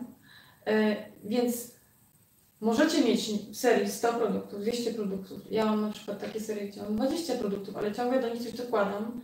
Y, nie ma takiej konkretnej liczby, którą musielibyśmy nam zasugerować, że tyle musi być w danej serii, bo może być ich nawet tysiąc. Ten autor e, ma naprawdę dobrą sprzedaż, po prostu. E, więc e, jakoś ci ludzie znajdują te wszystkie jego produkty, a ma ich tysiąc. Więc nie ma jednoznacznej odpowiedzi na to pytanie. Po prostu jeżeli widzicie, że jakaś seria zaczyna wam się fajnie sprzedawać, e, to wrzucajcie tam produkty, bo ona wam się będzie po prostu z czasem lepiej sprzedawać. Dokładnie, bo są serie, które mogą być bardzo wąską niszą, tak? Powiedzmy seria ze zwierzętami nie będzie miała tysięcy zeszytów, no bo się zwierzęta skończą, ale są serie, gdzie no, możemy mieć proste zeszyty i na, na, na ogólny temat, tak? Czyli mogą być to super zeszyty, no i naprawdę wyobraźnia nas tylko ogranicza, co tam rzucimy i może być tego o wiele więcej. Także, albo możemy stworzyć zeszyty szkolne. To też, no, ile może być? pięćdziesiąt, sto i no nie ma też tego, tego tak rozdzielenia na konkretne jakby przykłady, bo każda seria będzie inna i myślę, że też nie ma tutaj złej odpowiedzi co do ilości serii. To u was się musi coś sprawdzić, albo nie. Mhm. Okej, okay. I kolejna bardzo ważna sprawa, temat, który porusza wielu kursantów przede wszystkim, czyli prawa autorskie odnośnie produktu i grafiki też przy okazji może. Wiele osób publikuje i zdarzały się przypadki, że, że boicie się użyć grafiki, że boicie się stworzyć jakiś produkt i zdarzają się przypadki, że Amazon się odzywa, jeżeli chodzi o prawa autorskie. I tu chcielibyśmy poruszyć tak, taką ważną kwestię właśnie praw autorskich, publikacji prostych produktów, gdzie tworzymy ich bardzo dużo i te prawa autorskie możemy naruszyć. To lepiej, żeby tego nie robić jednak. Ja powiem, że w mojej karierze zdarzyło mi się naruszyć prawa autorskie, gdyż publikowałem bardzo wiele zeszytów motywacyjnych, powiedzmy, takich, no, w takiej kategorii motywacji i zdarzyło mi się jako tytuł zeszytu wrzucić nazwę jakiejś innej książki na przykład. Czyli była jakaś książka, która brzmiała jako cytat motywacyjny, była zastrzeżoną marką, ja tego użyłem i co ciekawe Amazon to przepuścił, ale tam po jakimś czasie, kilku miesiącach powiedzmy, odezwali się do Amazona, właściciela tamtych praw autorskich, może no, jest taki kto zielja, i żeby go upomnieć. No w tym momencie Amazon produkt mi zablokował i poprosił o jakby wyjaśnienie sytuacji.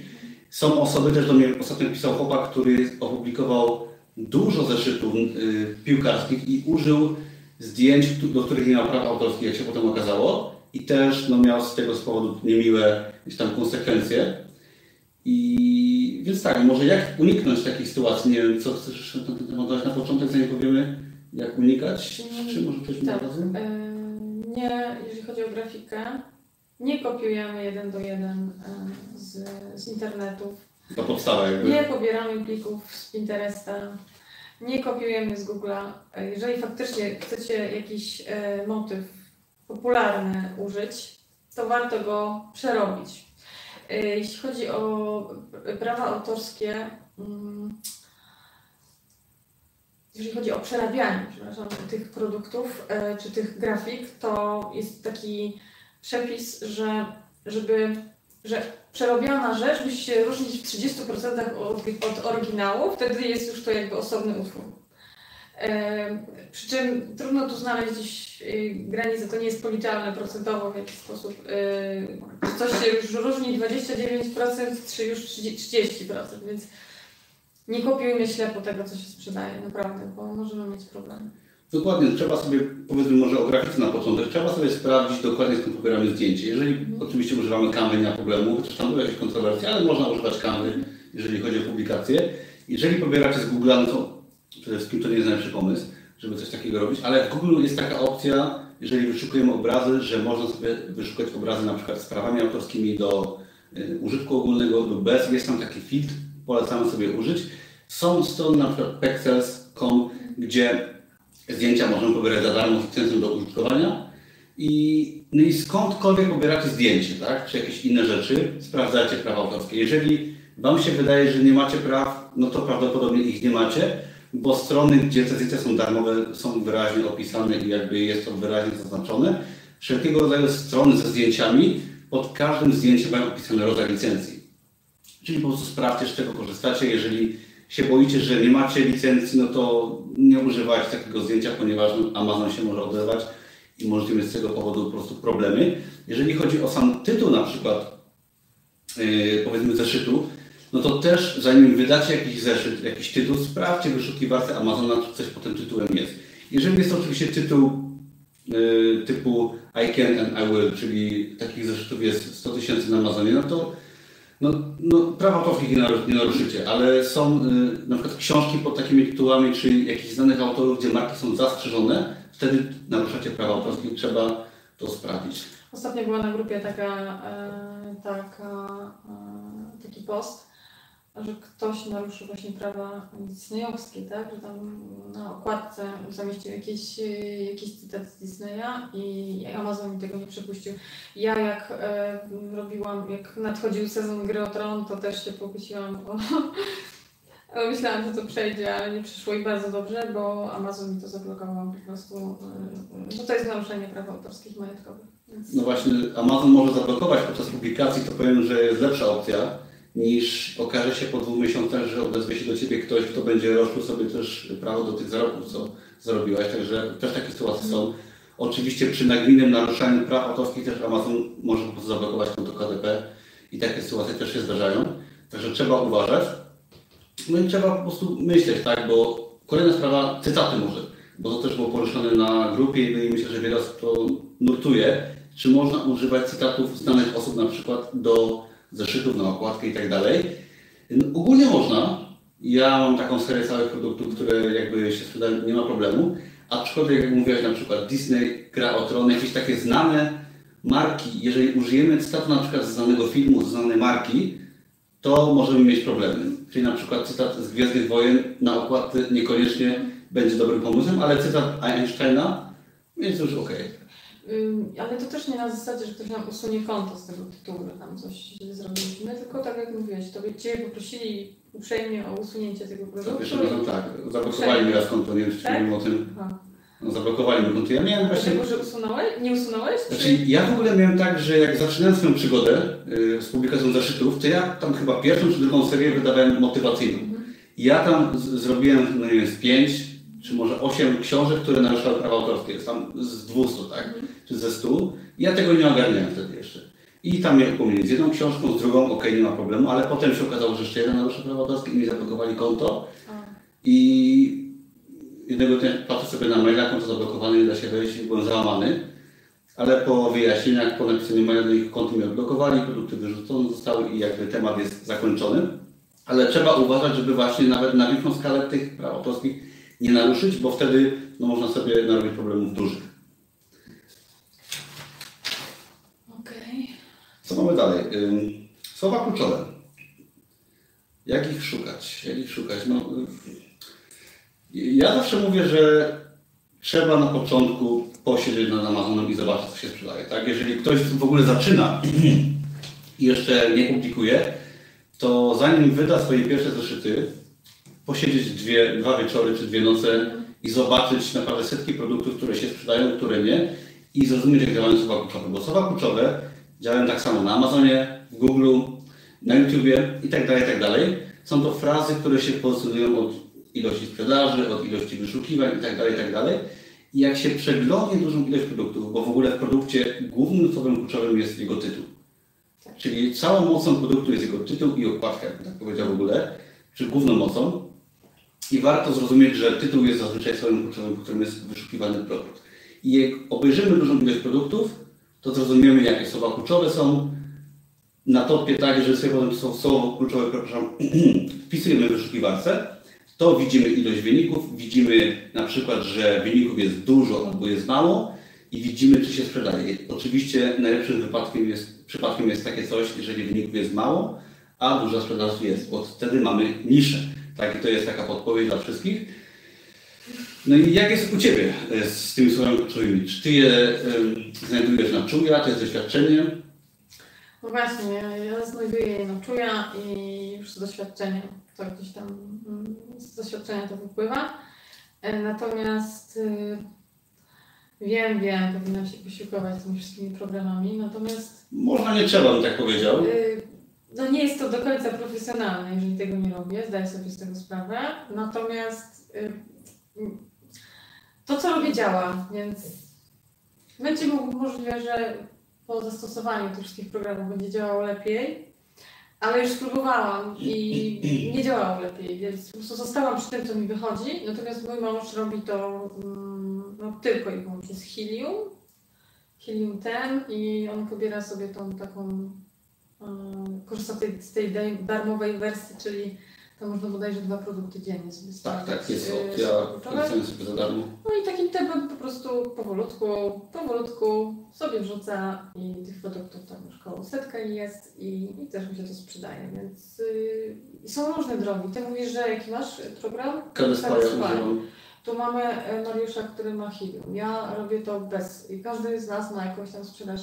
Bo K D Spy jest bardziej pod K D P, z tym, że właśnie chcę zaznaczyć, bo K D Spy nie daje nam, bo Helium jest troszkę inny, Helium daje dużo podpowiedzi sam od siebie, co do słów kluczowych, to jest mega fajne w nim, a K D Spy nam tylko rozszerza wyniki głównie dla słowa kluczowego, czyli pisujemy sobie jakąś frazę, zamiast przeglądać, szukać, kombinować, K D Spy po prostu nam daje wszystko na tacy, czyli on nie mówi, że do tego zeszytu masz takie słowa kluczowe użyć, przynajmniej nie wprost, mm. ale mówi Ci, że okej, okay, ta nisza jest dobra, to jest zła, ale Ty musisz pokombinować. Czyli K D Spy po prostu przyspiesza pracę i tyle, tak? Mm. To nie jest żadne, żadne cudowne narzędzie, które nam da jakąś mega sprzedaż, ale może po prostu pomóc.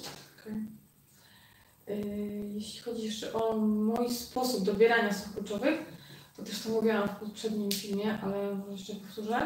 Ja dobieram takie słowa kluczowe, po których ja jako klient chciałabym znaleźć dany produkt. Trzeba się po prostu, Trzeba po prostu tak wejść to od strony właśnie zakupowej. Przy czym no, Stany mają troszeczkę inne słownictwo, Wielka Brytania ma trochę inne słownictwo, ale których z tych rynków i tak traficie. Helium fajnie podpowiada, też zauważyłem, jeżeli chodzi o słowa kluczowe i frazy wyszukiwania dla danego produktu. Też fajnie podpowiada i rzeczy, które mi się często samo nie doszło, fajnie podpowiada, naprawdę, to trzeba przyznać. Okej, okay, Helium, ale jeszcze polecam Wam coś takiego jak słownik synonimów angielskich, czyli po prostu znajdźcie sobie jakikolwiek słownik synonimów i wpisujcie sobie na przykład dane słowo, no i tam Wam wyskoczy gdzieś tam z zamienników, że tak powiem. Synonim to jest słowo równoznaczne tak danemu słowu. I czasami nie wymyślimy tego, po prostu fajnie jest z tego skorzystać, bo możemy dołożyć. Ale przede wszystkim doświadczenie, kombinowanie, myślenie, publikowanie, i potem to się układa w głowie, co jest grane i jakby czujemy temat i co się dzieje i ewentualnie się posiłkować, ale to spokojnie można z czasem sobie ewentualnie tego dojść tematu. Co mamy dalej? Oprogramowanie w sumie omówiliśmy i zanim będzie konkurs, bo mam jeszcze ostatni punkt, czy ciężko jest zacząć, bo wiele osób pyta, ten temat też często poruszacie i też staram się poruszać, no czy warto, czy da się? Jasne, że warto. To jakby wiemy, tak, bo da się, bo to też w sumie niedawno zaczęłaś i wiele osób to zaczyna niedawno, też ma wyniki, ale często się boimy zacząć. Myślimy sobie, że konkurencja jest za duża na Amazonie, że już za późno, że inni wchodzą, no, no wiesz jak to jest, jakie mamy często myślenie, że nie warto już zacząć, bo wszyscy już tam są. No tak, ale na przykład ja, ja, ja jestem żywym dowodem na to, że tam publikacja od kwietnia i że takie wyniki, mój mąż, który publikuje tam od końca sierpnia, wrzesień, i on też już ma wyniki, więc kurczę, to jest tak ogromny rynek, że ja też na początku myślałam, że tak trudno się będzie wbić, że ten moment na wbicie się tam, to, to już minął, że to już jest rok temu, dwa lata temu, tak jak ty zaczynałeś, ale ja widzę, jak wchodzę sobie na, na, na K D P i widzę na przykład Um, ostatnio um, zeszyty, które były publikowane, nie wiem, dwa tygodnie temu, to się po prostu sprzedaje, ma super rank, status bestseller w danej kategorii, po prostu Kurczę, można, naprawdę można, tylko trzeba się po prostu wbić w to wszystko i nabierać tego doświadczenia. Ja też się trochę bałem, czy zastanawiałem, jak stworzyłem nawet kursy i o kursantów, jak to będzie, no bo też nie wiedziałem, czy jeżeli wejdzie na przykład kilkaset osób z Polski do tego biznesu, czy będzie to fajnie reagowało, czy na przykład będzie kiepsko, pod kątem nawet tej konkurencji przy pełni rynku. Na grupie, kto jest to widział, jest dużo osób, które wchodzi dopiero i ma sprzedaże naprawdę fajne. Także myślę, że dla każdego, kto chce, można, bo Amazon, z tego co mówiłem na jakimś tam filmie, za dwa tysiące osiemnasty rok miał, yy, nie wiem, ile ma budżet Polski w ciągu roku, ale wiem, że miał yy, dwa razy budżet Polski przychodu. Także tak duży sklep, myślę, że dla każdego, kto chce wejść i spróbuje, można coś ogarnąć i nie ma co się bać, konkurencji będą być zawsze. W sensie zawsze będą ludzie konkurować z nami na każdej płaszczyźnie i jeżeli tylko coś się dzieje gdzieś i jest, są pieniądze, to będzie konkurencja. Dokładnie, ja tylko czekam, aż Amazon wejdzie do Polski, bo jeżeli Amazon wejdzie do Polski, a my już będziemy tam, że tak powiem, zadomowieni, to naprawdę daje dużo fajnych możliwości. Oj tak, no, no myślę, że w końcu wejdzie. Ja byłem w stacji benzynowej, widziałem już kupony Amazona do, na Amazon kropka de e, jakieś tam podarunkowe, także myślę, że powoli coś się dzieje. Ja w ogóle żałuję, że Amazona w Polsce jeszcze nie ma, bo chcę wydać w przyszłym roku książkę swoją autorską. No gdyby była, to bym ją wydał, gdyby był Amazon, to bym ją wydał na Amazonie. Niestety muszę się posiłkować self-publishingiem, ale to tylko Amazon wejdzie, na pewno no, książkę wydałbym tylko. A to można wydać? Mógłbyś przez de e sprzedawać? To nie wiem, ale to przez de e... Bo ostatnio patrzyłam tam, no. Bo myślałam, że możemy publikować tylko w języku angielskim, tak. Ale tam jest... Yy, rozwinęła mi się lista, że można w innych językach. Ale publikować książki po polsku, tak. Kiedyś nie można publikować. No właśnie musiałabym to sprawdzić, czy można. Musiałbyś sprawdzić, czy no, można. Sprawdzę, sprawdzę. Bo no, zawsze był taki temat, czy po polsku można publikować, nie można. No, było, chyba dalej nie można, ale sprawdzę. Ale sprawdzimy to, żeby nie było, że bo jakieś herezje głusze. To, to, to będzie... Jeżeli by się udało w Polsce, żeby był Amazon, tak? W sensie ka de pe, czyli yy, sprzedaż e-booków, sprzedaż książek drukowanych na żądanie, to by zmieniło cały rynek wydawniczy w Polsce, bo no, drukarnie by się posamykały niektóre, nie chciałbym już właściwie drukarni wtedy, i by cały rynek się wydawniczy zmienił, ponieważ wtedy każdy autor, który publikuje swoje książki czy produkty, byłby w stanie na Amazonie wydać książkę papierową, ominąć wszelkiego rodzaju empiki, matrasy i tak dalej i sam publikować ze swoim blogiem, co by niewątpliwie było dobre dla autorów, dla osób, które publikują i złe dla sklepów. Także to by był mega przełom.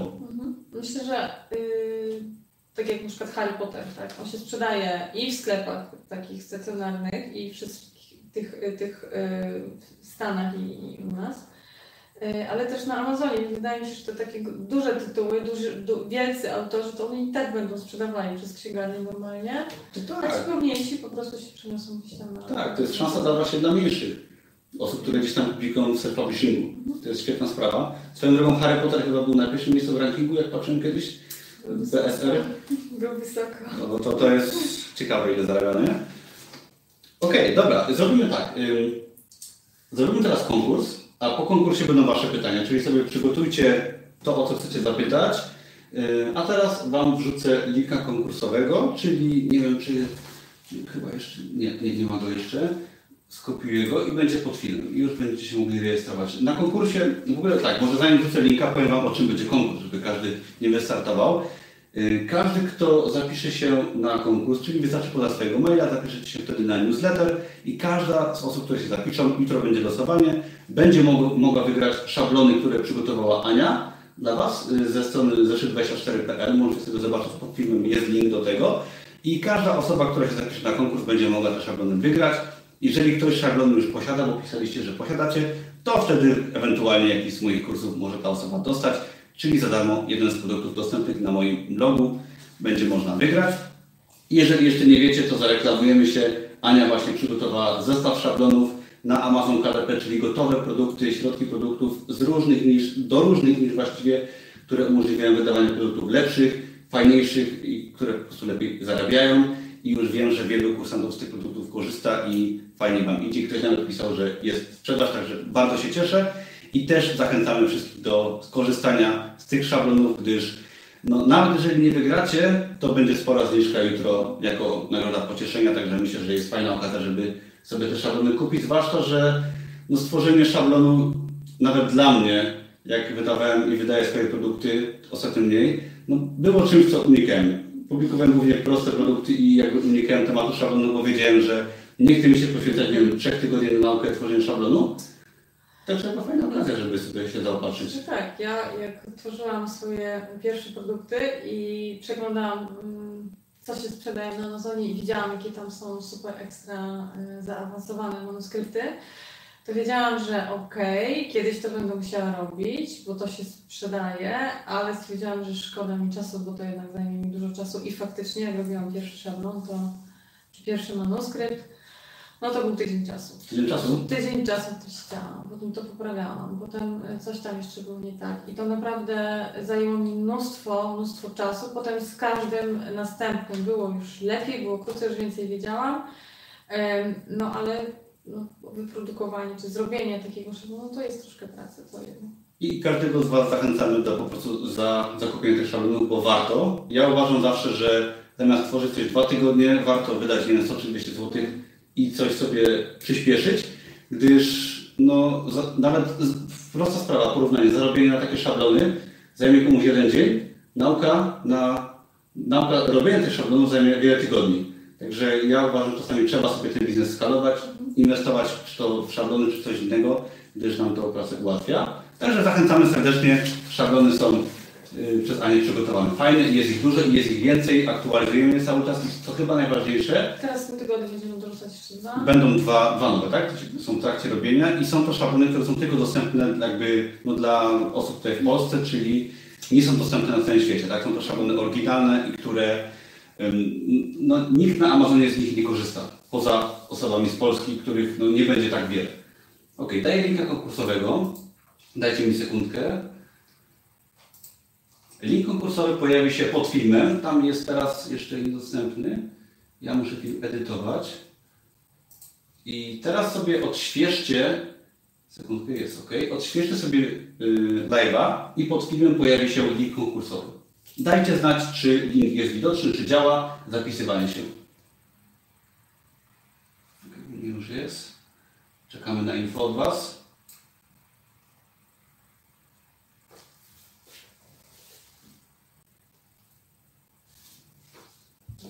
Na pewno działa, sprawdzę, ale jest widoczny. Ok, dajcie znać, czy działa, bo to jednak warto sprawdzić.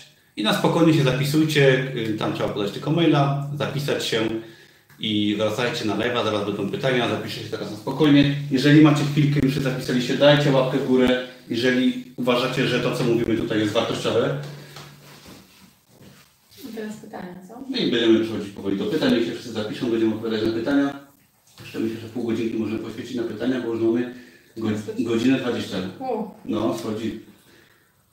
Ale postaram się odpowiedzieć na wszystko. Ja się postaram tutaj cofnąć do pytań, które były wcześniej. Właśnie potwierdziłam ludzkość. No to super, bo tam jest taki, no, robocik, co pyta. Link jest pod filmem. Pod filmem zaraz jest link konkursowy, sobie kliknijcie i zapiszcie się. Widzę, że działa, także wszyscy się możecie spokojnie zapisać. Link będzie przez dłuższą chwilę, spokojnie. I ja teraz cofam się do pytań, będziemy odpowiadać na pytania. Czekamy na lajki, na łapki w górę. Dla Ani, która specjalnie przyjechała tutaj do mnie, żeby dla Was live'a zrobić. No, trochę mnie to kosztowało stresu.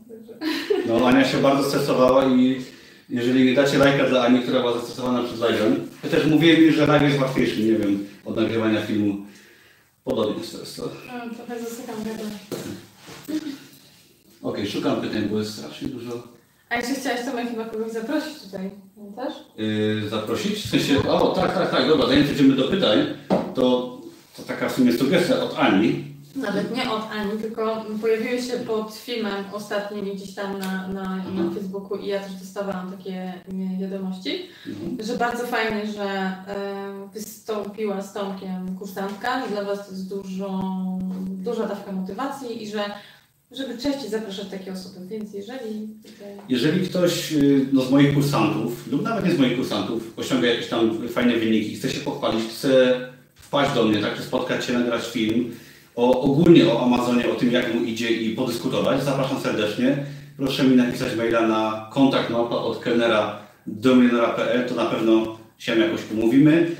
Myślę, że to jest To raz, że fajna motywacja dla osób, które publikują, żeby zobaczyć, że komuś się już udaje, tak, że można, bo ja też, ja też nie ukrywam, że potrzebowałem lat, żeby mieć w swojej głowie, w psychice coś, że, że mogę, tak, że mogę osiągnąć to czy tamto, a to można osiągnąć w swojej głowie właśnie poprzez zobaczenie, że komuś się udało. I zapraszam serdecznie każdego z Was, kto chciałby się spotkać, nagrać taki film. Yy, możemy to zrobić jak najbardziej i podyskutować. Nie przegrzejcie Tomkowi skrzynki. Nie przegrzejcie skrzynki, ale napiszcie, bo wiem, że wiele osób ma fajne wyniki, naprawdę, bo piszecie na grupie. I ja też nie chcę jakby męczyć kursantów, żeby takie filmy nagrywać, bo wiem, że niekoniecznie każdy chce, bo to jest stresujące. Ale jeżeli ktoś chce się spotkać, trochę tą strefę komfortu poszerzyć i zrobić to nawet dla fanów, to jak najbardziej zapraszam, piszcie śmiało wiadomości i możemy się wtedy poznać. I też można przyjść na spotkanie, które będzie w grudniu w Krakowie. I to, kurczę, mam zapisane, bo rozmawiałam z tym z Corelem. W ogóle my się poznaliśmy z Tomkiem na takim spotkaniu, to warto na takim Tak, spotkaniu. Tak, było parę spotkań i jest coraz więcej osób. Już mówię, kiedy będzie spotkanie. Ja oczywiście to spotkanie będę promował, ogłaszał, będzie mailing szedł, także spokojnie, ale yy, zadeklaruję się teraz. Yy, dwunastego grudnia w czwartek mam zapisane, wieczorem w Krakowie, w centrum pewnie nie zrobimy, będzie spotkanie. Także jak ktoś chce przyjść, zapiszę sobie dwunastego grudnia w czwartek, a nie zapisuję już.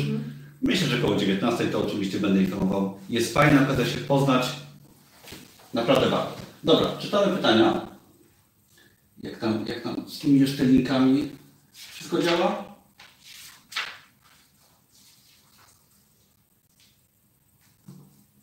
Dobra, idziemy do pytań. Jest kole pytań. Tu jest kluczenie do jutra. Dobra, idziemy. Postaramy się może na każde pytanie odpowiadać w miarę tak szybko, sensownie. Berek pisze. Mam pytanie. W jaki sposób i gdzie wymieniasz euro na złotówki? Yy, ja mogę odpowiedzieć tak. Ja biorę euro z banku, yy, ja mam banku konto, ja do banku, mówię, że chcę euro, pani mi daje euro, prowizja jest prawie żadna, mhm. Potem do kantoru na złotówki. Tak jest najtaniej, jeżeli jest dobry kurs. Bo przelew z konta euro na konto prywatne to jest strata przy stu euro, no można stracić dziesięć do dwudziestu złotych. Także nie ma sensu.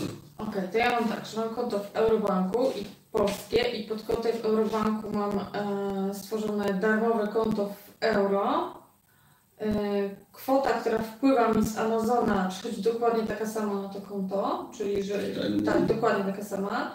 I ja sobie e, mogę przewalutować na tym koncie e, po ich kursie i to jest od razu przepłacane na moje polskie e, konto, albo ostatnio tak robię, że przelewam sobie na konto na cięciarzu, wymieniam i oni też nie pobierają mi przynajmniej na razie żadnej prowizji. Czyli ile przeleję, ile faktycznie wymieniam, tyle mi wpływa na konto z powrotem. I no tu można dołożone przy kurs mają. Czyli po prostu wniosek taki, żeby nie przez bank, bo bank tak. Ma kurs najlepszy. Ale jest jeszcze coś takiego jak, jeszcze z tego nie korzystam, ale będę, Revolut. Ja taka platforma i ona, czy nie wiem, aplikacja, tak? Aplikacja i karty tak. Do tego jest. I oni też mają fajne, yy, i to się szybko podobno dzieje, i też mają fajne kursy, więc warto z tego też korzystać. Z tym, że oni mają ograniczenie dziennie, nie wiem jakie tam, kilkaset złotych szczela, już nie pamiętam. Jeżeli obracacie kwotami takimi codziennymi, tak, sto do dwustu złotych, spoko. Jeżeli myślicie, nie wiedzieć, może tysiąc euro może być tam jakaś prowizja. Trzeba by dotrzeć, ale też Revoluta polecam, bo fajnie działa za granicą. Okay. Generalnie przy dużych kwotach, e, takich przepłaconych w euro, możecie naprawdę fajne e, pieniądze gdzieś tam zaoszczędzić, tak, tak. Zrobicie to mądrze. Nie, nie róbcie tego banku na pewno, bo kurs jest słaby. E, czy, czy nagranie będzie dostępne na YouTube? Tak, będzie. Co polecacie na początek? Y, kurs z Corela, a następnie to, to już było, to, to już było. Zacznij od Canvy, tak. Tak, zacznij od Canvy. Czy formaty mają duże znaczenie w przypadku zeszytów? Chyba Sprawdzałam zeszytów. to i robiłam takie formaty i takie formaty, nie ma to większego znaczenia. No tak, no, to trochę większe, trochę mniejsze, no warto próbować różnego. No różne, tak, bo robiłam serię z podobnymi rzeczami, właśnie w jednym rozmiarze, w drugim rozmiarze. Nie ma. Mhm. Okej. Okay. Um, um, Dalej.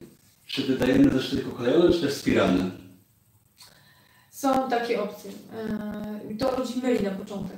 Są te ze spiralą, potem są te hardcover i paperback. Tak? Tak, I nie bierzemy tego, możemy tylko i wyłącznie w tej wersji paperback. Tak, tak, czyli żeby jedna wersja zeszytu książki, tak, tak. Produktu przez K D P dostępna? Tak, mamy do dyspozycji tylko różne rozmiary publikacji. Czy możemy decydować o grubości papieru? I to jest ważne pytanie, bo ja miałem zapisane od jednej, jednego z kursantów. Możemy kolor papieru wybierać. Czyli chodzi o materiały druku. Tak, możemy wybrać sobie albo cream, albo white. Tak, jeszcze tak, jest chyba tak? Nie, i jeszcze możemy wybrać opcję kolorowego druku, przy czym jest bardzo drogi i tam się po prostu przy takich produktach, jak my wypuszczamy, po prostu nie opłaca. Natomiast jeśli chodzi o grubość papieru, to... To, to, to jest tylko jedna, tak? O to chodzi. Tak. Jest to normalna, przyzwoita grubość papieru, jakby, ale nie ma tu możliwości um, ustawienia tego, tak? Czyli jest jakiś standard ustalony dla książki i z tego korzystamy, no niestety. Ale wciąż mamy dużą wolność. A to jest dobrej jakości papier. Jeżeli macie, już publikujecie swoje produkty, to warto sobie zamówić swoje produkty. Dostajecie je prosto z Wrocławia e, albo z Poznania. Muszę zamówić, bo ja dostałem jeszcze z U S A. Tak? Naprawdę? A tak. Kiedy to było? E, tam są w ogóle te produkty. Jak chcesz, możesz pokazać. Czekaj. Żeby się się. Jest warto sobie zamówić wasze produkty, bo zobaczcie, jak to faktycznie wygląda fizycznie. I to daje takiego, taki fajny, takiego fajnego kupa motywacyjnego. Ja też kupuję swoje rzeczy i rozdaję po prostu w rodzinie, roz, gdzieś tam najbliższym czy znajomym i reakcje są zawsze po prostu no, to jest fajna sprawa. Takie właśnie, taka nie jest zeszyt, bo to jest taka głupia książka, co myślą kobiety, ona jest pusta. To jest jakiś tam pomysł kopiowany od kogoś. To nie jest mój pomysł, żeby nie było. I to jest książka, która była wydrukowana w Charleston, S C, jaki to jest stan, S C, nie wiem. Nie, nie, nie, nie, nie mam pojęcia. Ja też nie znam Stanów, ale nie wiem, czy to widać. Ale w każdym razie jest ze Stanów. No i jeżeli chodzi o jakość, to jest błyszcząca okładka, ona jest bardzo fajna i to jest standardowy papier. Jak ktoś sobie zobaczy, tak wygląda właśnie produkt drukowany przez Amazona. Standardowa książka, jakby nie ma nic nadzwyczajnego, ale jest fajna, prosta, klasyczna. I to jest rozmiar sześć na dziewięć. Glossy. Glossy, tak. Tak, tak, jest błyszczący. I większość produktów w ogóle porozdawałem, poginęła mi i muszę sobie zamówić jakieś produkty, które są moje, żeby... One, one fajnie cieszą. Jak sobie wydacie jakieś produkty, zeszyty, to sobie zamówcie. Ktoś na spotkaniu ostatnio przyniósł właśnie jakiś zeszyt i mega to fajnie wyglądało. Prosty napis, ale to tak cieszy. Jeżeli coś sami stworzymy, jest to mega fajne. To na żywo naprawdę wygląda fajnie. Nawet jeżeli stworzycie e, prosty zeszyt z lin, linię, nie wiem, w kratkę, czy tam, nie wiem, cokolwiek, co jest w środku, nawet low, tak pusty. I z tą waszą okładką po prostu naprawdę robi wrażenie.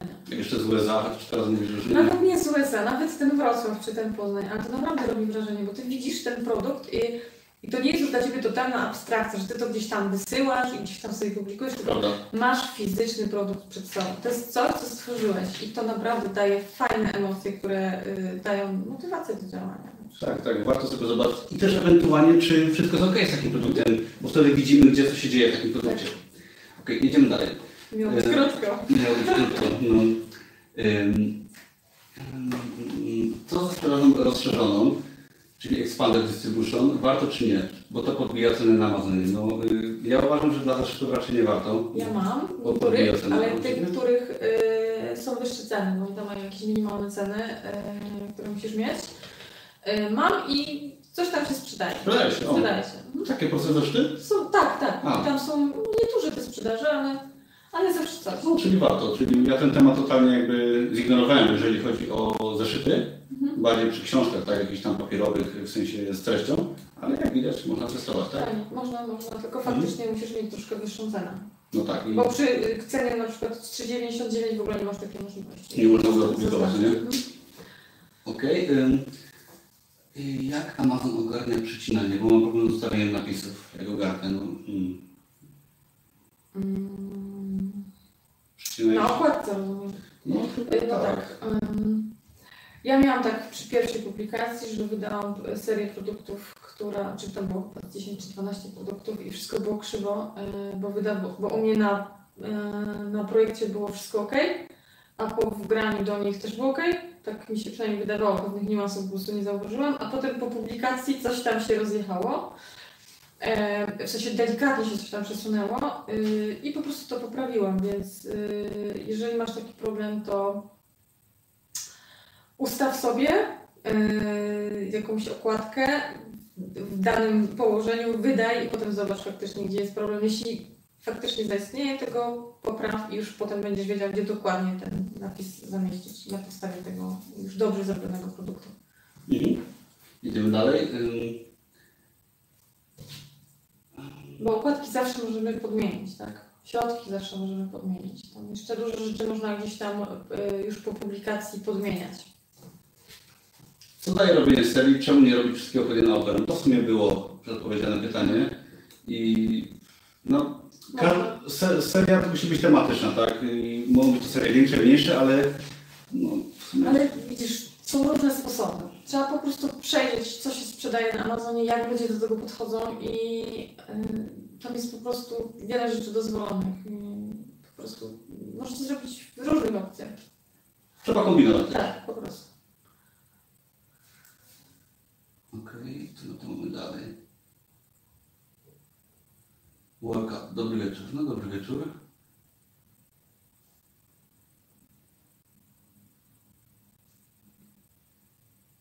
Czy można polityków dawać na okładkę? Znanych ludzi? No chyba nie. Chyba nie. Też ktoś pyta o serię, i, ale nie mogę pytania zrozumieć, także przepraszam. Jakie banki, jakie strony, banki ze zdjęciami do komercyjnego użytku poleca się bezpłatne, płatne? No ja Pexels. Ja, ja, ja korzystam yy, właśnie z tego, co ty mówisz, ale ja robię sama, więc ja nie korzystam raczej. Aha. I ewentualnie sam. No i można też tworzyć całą grafikę, czyli na przykład jakaś okładka z napisem i fajnym tłem. Można takie coś stworzyć samą bardzo łatwo. Ja mam większość takich... A Pexels, kogoś... tak, a, przepraszam, przepraszam ci słowo. Pexels daje dużo fajnych. Tak, ma dużo, naprawdę ma dużo i różne tematyczne. Zwierzawki nawet są, wszystko można sobie pobierać. Całą serię ze zwierzętami z tego zrobiłem, z tego co pamiętam chyba. Pamiętasz. Kursanci też pamiętają. Agnieszka pisze, niektórzy uczą się marketingu w Himalajach, więc czasami intuicja jest najważniejsza. P S. Jobs też podkreślał jej wagę. Chyba chodzi o intuicję, a nie o Himalaje. Mm-hmm. A propos słów kluczowych, to wpisujesz frazy czy pojedyncze słowa? Tak, tak. Dzisiaj cię tak wypytam bardziej niż ja mówię, no. I tak, i tak. No właśnie. Są... I wyciągam wnioski. Są słowa kluczowe, z jednej frazy są tak zwane long tail, czyli dłuższe frazy. Mhm. I też warto podkreślić to, że jeżeli zamieszczacie jakieś słowa kluczowe w tytule, to nie powtarzajcie ich w keywordsach, które zamieszczacie tam w tych siedmiu polach, bo szkoda miejsca. Dokładnie. Nie powtarzać słów kluczowych. Powtarzać, bo Amazon, algorytm Amazona i tak sobie zaczyta to. To jedno słowo. Nawet jeżeli go powtórzycie dwa razy czy trzy razy, to szkoda po prostu miejsca, bo na to miejsce możecie wrzucić coś innego. Mhm. Tak, to jest bardzo ważne słowo, znaczy bardzo ważny temat. Kolejna sprawa, mam największy problem z kategoriami, pisze Mieciu. Strasznie mało jest do wyboru w porównaniu do tych, które są, jak się szuka produktów na Amazonie. Czyli chodzi o to, że na Amazonie są różne kategorie, a przy wyborze w K D P jest ich mniej. No. Uuu, ja mam wrażenie, na początku jak przeglądałam kategorię, to myślałam, że się podpłaczę, bo tam jest tego tyle, że nie mogłam się po prostu w tym odnaleźć, więc wydaje mi się, że problem twój polega chyba na tym, że nie możesz znaleźć tej konkretnej kategorii, która jest na Amazonie, w tych, które nam proponują do wybrania. I tutaj na spotkaniu w Krakowie ostatnio chłopaki mówili, że wtedy trzeba napisać do supportu, że chcesz, żeby dany produkt został wrzucony w tą konkretną kategorię i oni to podobno robią. Ja jeszcze tego nie próbowałam, ale wiem, że tak jest, że, że chłopcy właśnie mówili, że, że, tego nawet nie pamiętam. Że warto po prostu pisać do supportu mhm. i poprosić o konkretną kategorię. Mhm. I te kategorie właśnie często się robią różne od tych, co wrzucimy i się nie pokrywają. Tak, tak, tak. I inne kategorie mamy. Na przykład my wrzucamy tylko w dwie kategorie, mamy do wyboru, a Amazon sobie to jeszcze rozkłada do bodajże jeszcze dwóch albo trzech i inne kategorie mamy w, na przykład w Stanach Zjednoczonych, a inne kategorie mamy w Wielkiej Brytanii czy w Niemczech. Więc oni sobie to jakoś dzielą, przydzielają, nie do końca to rozumiem, ale wszystko się dzieje gdzieś tam w obrębie tej kategorii, do której wrzucacie. To tematycznie gdzieś tam się pokrywa. Mhm. Okej, okay, idziemy dalej. Robert pisze, ja zacząłem trzy tygodnie temu, sprzedało mi się dwadzieścia siedem zeszytów. No, wow! trzy tygodnie temu, no to bardzo szybko, mhm. bardzo szybko. Ale takie... Aha, nie wiem jakie w sumie, nie wiem czy się to podzieli. W jakim programie tworzycie wnętrza do zeszytów? No, czy tak, Ja tworzę w Corelu. Ania tworzy w Corelu i jest to, no jak mówiliśmy, program taki bardziej zaawansowany. No można w Wordzie tworzyć prostsze wnętrza, ale tak naprawdę każdy program się do tego nada. Każdy program się do tego nada, tylko trzeba trochę umiejętności i cierpliwości. Nawet ludzie tworzą w Canvie z tego, co, co na grupie gdzieś tam wychwyciłam, że Canva też służy do tworzenia środków. I, i Pasquiter pisze.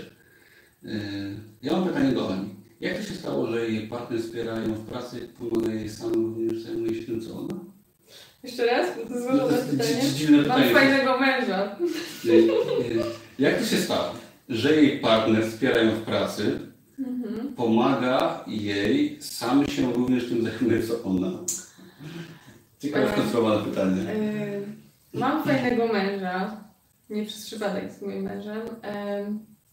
My generalnie dużo w domu dyskutujemy na te tematy, którymi się zajmujemy, czyli to nie jest tak, że praca mojego męża jest nic obcym tematem, wręcz przeciwnie, przychodzi i opowiada mi o różnych rzeczach, bo ja chcę wiedzieć i tak samo on chce wiedzieć, co się dzieje u mnie w życiu, bo praca jest jakby częścią naszego życia, więc jeżeli ja nie wiem, co jest, co, jak mu idzie w pracy, to znaczy, że jakby połowa jego życia gdzieś tam mi mija. Więc my dużo rozmawiamy i mamy dużo fajnych pomysłów e, wspólnie. E, jak e, zaczęłam to publikować na K D P, to chciałam po prostu go zaangażować do tej pracy, żeby to był nasz, wspól, żeby to był nasz wspólny projekt, żeby po prostu podzielić obowiązki przy tym nowym projekcie. Zdarzyło się tak, że początek był taki, że on faktycznie mi pomagał, potem troszeczkę odpuścił z racji tego, że miał więcej obowiązków w pracy, no a teraz do tego wrócił, bo widzi, że to po prostu działa. Mm, tak? Mm, w skrócie? Tak, w skrócie. Um... Pozdrowienia do Ciebie, Haneju. O kurczę, przyjdziemy sobie na pójdziemy. Sekundkę, sekundkę. O, jest to, mam. Um... Jaki jest próg wejścia? Ile trzeba w to zainwestować na początku? Mniej więcej. No, chyba chodzi o Amazona. Znaczy, no, próg wejścia jest w przypadku produktów low content, czyli takich powiedzmy zeszytów, tak, bo to jest taka nazwa wymyślona w sumie, nie wiem przez kogo, chyba przeze mnie w Polsce, zeszyt. No nic nie trzeba mieć, trzeba w swoją pracę inwestować i w swój rozwój, tak? Możesz kupić kurs od Tomka, to jest tam jakiś e, wkład i przejść przez ten kurs i, i, i zrobić to e, z kursem. Możesz to robić samodzielnie, bez kursu. Tak naprawdę w zależności od tego, ile masz cierpliwości, ile, ile czasu, ile w to zaangażowania włożysz, to możesz to dokładnie zainwestować zero, e, jeżeli chodzi o złotówki, tak? Bo ja też zaczynałam sama, e, najpierw bez kursu Tomka, z tą wiedzą graficzną, jaką miałam i te pierwsze produkty tworzyłam po prostu za darmo i do dziś tworzę je za darmo, potem kupiłam kurs Tomka, więc jakby to był jedyny wkład, że tak powiem. Mhm. Dzięki, dzięki za dobre słowa odnośnie mojego kursu. Ym... Pyra pyta, gdzie jest ten link? Jeżeli ktoś jeszcze linka nie widział, trzeba odświeżyć wideo i dać łapkę w górę. Wtedy się pojawi link, Ym... ale trzeba odświeżyć wideo, żeby się pojawił, ja edytowałem opis filmu. Idziemy dalej. Agnieszka pyta, moje pytanie, case study bestsellera. Nie rozumiem za bardzo, o co chodzi. Case study bestsellera, ale mm. takiego... Mm... Na Amazonie czy to chodzi o mój kurs?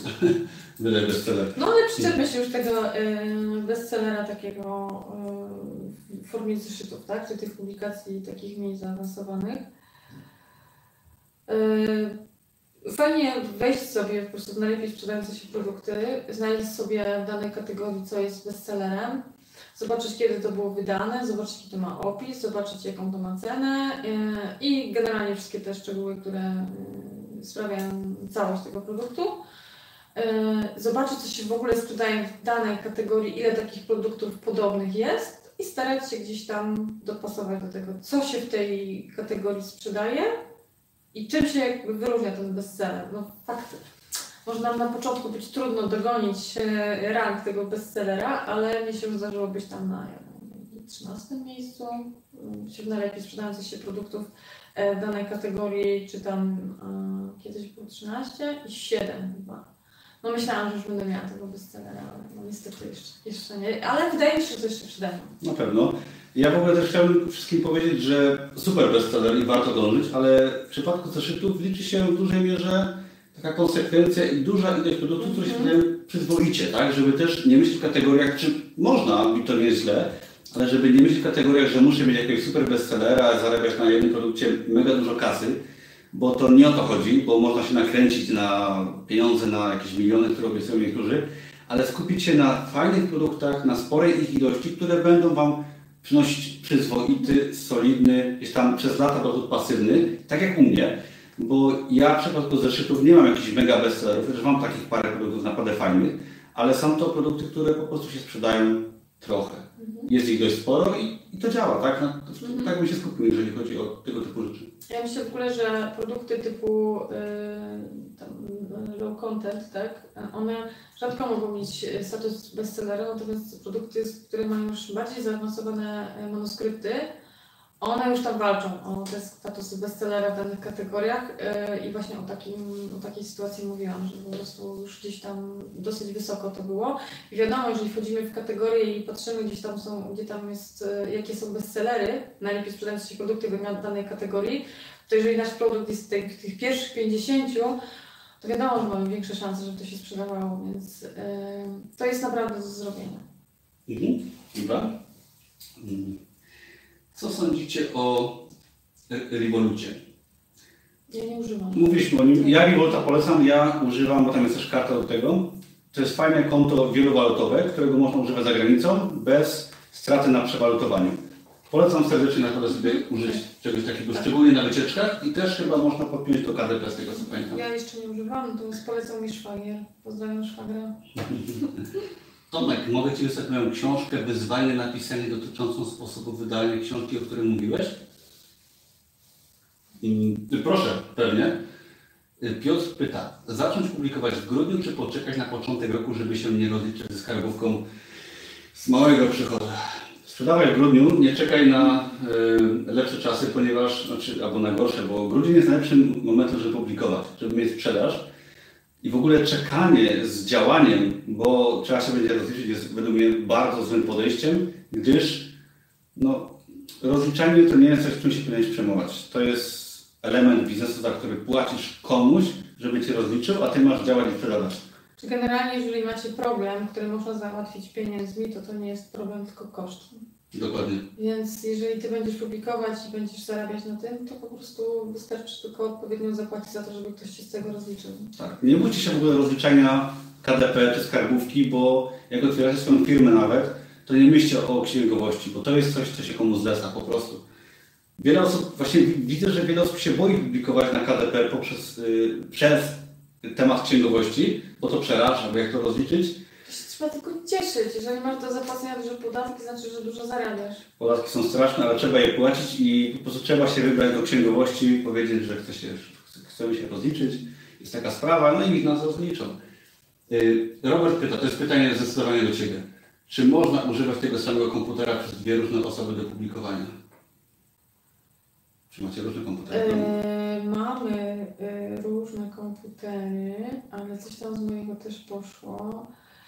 Ja nie jestem aż takim zaawansowanym, że tak powiem, geekiem, ale mąż mi to tłumaczył, że nawet jeżeli jest to samo I P, to coś tam... Zresztą nie, nie ma znaczenia dla nich, bo to jest jakby pod innego autora, pod inny mail i tak dalej. Nie, jest, nie wiem do końca, czy Ci odpowiedziałam na to pytanie. Wydaje mi się, że to potrzeba osoby, która jest bardziej zaawansowana, jeśli chodzi o takie sprawy. Czy ja myślę w ogóle, że jeżeli są dwie osoby z tego samego komputera, no i to są prawdziwe osoby, które mają swoje dane prawdziwe na K D P, to do tego się mają przyczepić, tak? Nie łamiesz ich zasad. Mogą się przyczepić, wiesz do czego? Do tego, że ty jesteś, e, że masz e, takie fejkowe konta, tak? Że masz na przykład dwa no, konta, tak. No ale jeżeli fizycznie masz dwa różne dowody na to. Ale podajesz przecież tak. Numer identyfikacji tak. Podatkowej, inne dane i tak dalej. No to myślę, że wtedy nie powinien być problemu, raczej. Nawet jeżeli ktoś się przyczepi, to wydaje mi się, że to jest do wyprostowania. Tak, no bo to jest prawdziwe konto. Jeżeli byście tworzyli fejkowe konta, tak, żeby się zabezpieczyć, to wtedy pewnie by Was chcieli gdzieś tam rozgryźć. Um, ile masz zwrotów? Nie wiem, czy ja, czy Ty, ale ja, ja, ja nie wiem, czy mam zwroty. Ja mi się jeszcze nie zdarzyło. Chyba nie, chyba nie. Nie patrz na to, ale... Fajnie, ludzie wszystko mylą te zwroty z tym, że im ucina y, ilość sprzedanych przedmiotów, znaczy sprzedanych zresztów y, w czasie tym, y, że na przykład jednego dnia masz sto, a drugiego dnia masz, nie wiem, dziewięćdziesiąt osiem. Aha. Dlaczego? Jakieś zwroty były? Nie. Nie było, nie było zwrotów, tylko po prostu przesunął się y, kolejny dzień do, A, do sprzedaży i to, co było trzydzieści dni wcześniej, po prostu jakby rama czasowa się przesunęła, tak? No zeszyty chyba to, czy tam w ogóle takie książki, to nie jest coś, co się zwraca specjalnie, bo, no, bo to są takie produkty tanie. Jak ktoś kupuje zeszyt i mu się nie spodoba, spodoba, to go pewnie odkłada na półkę. Albo wystawi negatyw. Albo wystawi negatyw, tak? Znaczy się nie, nie zdarzyło mi się. Jeżeli tak, to są naprawdę, no, no chyba, że produkt będzie naprawdę spieczony dosłownie, tak? W jakimkolwiek, jakimkolwiek sensie, to może wtedy, ale nie, to bym się w ogóle głową sobie nie zawracał. Zresztą nawet jeśli to co z tego, Amazon się tym zajmuje, a i tak się nie dowiecie, kto to był. Czy można zmienić kolor druku po publikacji? Kolor, kolor druku po publikacji? Yy, nie wiem, nie robiłam tego, ale zawsze możesz dać drugi produkt i zmienić kolor. Yy. Okładkę można zmienić. Tak, ale... Nie wiem, czy nie, kolor nie, papieru można nie, zmienić. Są rzeczy, które można edytować, typu właśnie keywordsy. No większość rzeczy właściwie. No nie można tytułu na pewno. Tytuł, tak nie można. Nie. Że na przykład nie można na pewno bleed, no bleed, to takie print settings, ale nie wiem. Trzeba spróbować. Czy miejsca kluczowe wypełniasz zawsze na maksa? Ja powiem, że różnie. Testuję. Ja też testuję. Okej, okay, idziemy dalej. Dlaczego po opublikowaniu okładka jest słabej jakości? Na projekcie jest ok. No to o tym też często mówimy. Zależy w czym jest zrobiona okładka. Bo często jest tak, że w Canvie te okładki są takie wyblakłe. Nie wiem, dlaczego tak się dzieje, dlatego ja większość przypuszczam jeszcze przez Corela, albo wybieram te okładki z Canvy, y, które y, są, nie są na przykład ciemnych kolorów, czyli jasne kolory super wychodzą, a te ciemne tak niekoniecznie. Nie wiem, czy odpowiedziałam na to pytanie jeszcze raz. Mm, czekaj, bo się zgubiłem, bo też szukam w ogóle pytań. Y, y, y, y, czy można zmieniać kolor okładki, tak? Czy, czy... No. Czy po, dlaczego po, po opublikowaniu jest gorszej jakości? A, zdjęcie, przepraszam, przepraszam. Jeżeli, jeżeli to w ogóle Amazon tego nie powinien przypuścić, jeżeli tam się piksele rozjeżdżają na okładce, to oni to powinni gdzieś tam zablokować. Ale jeżeli tak się już zdarzyło i widzisz, że to jest złej jakości okładka, to warto ją wymienić, bo ktoś kupi i może być niezadowolony, szkoda, żeby wystawił ci jakieś negatywne, negatywną opinię. Jeżeli zauważysz faktycznie, że coś jest nie tak, to warto ją wymienić. Mm-hmm. Dobra, jak gdzie stworzyć szablon? Zresztą to już było.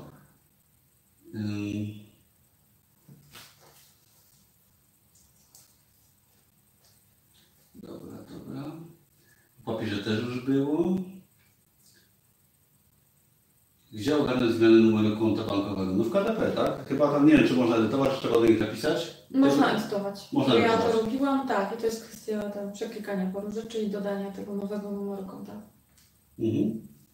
Tylko mhm. wtedy y, pieniądze Wam przyjdą z miesięcznym opóźnieniem, bo oni mają jakąś procedurę zatwierdzania numeru konta, więc najbliższy miesiąc po prostu Wam zablokują wypłatę, a w kolejnej Wam wypłacą za tą poprzednią i plus tą nową.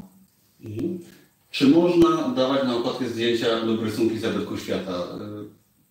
To już chyba o tym mówiliśmy no, w pewnym sensie. Ja uważam, że jeżeli masz prawa autorskie do zdjęcia, czyli sam je zrobisz, to możesz dać zabytek świata, chociaż to jest do sprawdzenia. Jeżeli jest na, na Pexels, to też teoretycznie tak? Teoretycznie tak. Nie powinno być problemu na przykład zrobienia sobie na przykład zresztą zwierzę Aifa, jeżeli zrobisz zdjęcie, tak? Mm. Samodzielnie.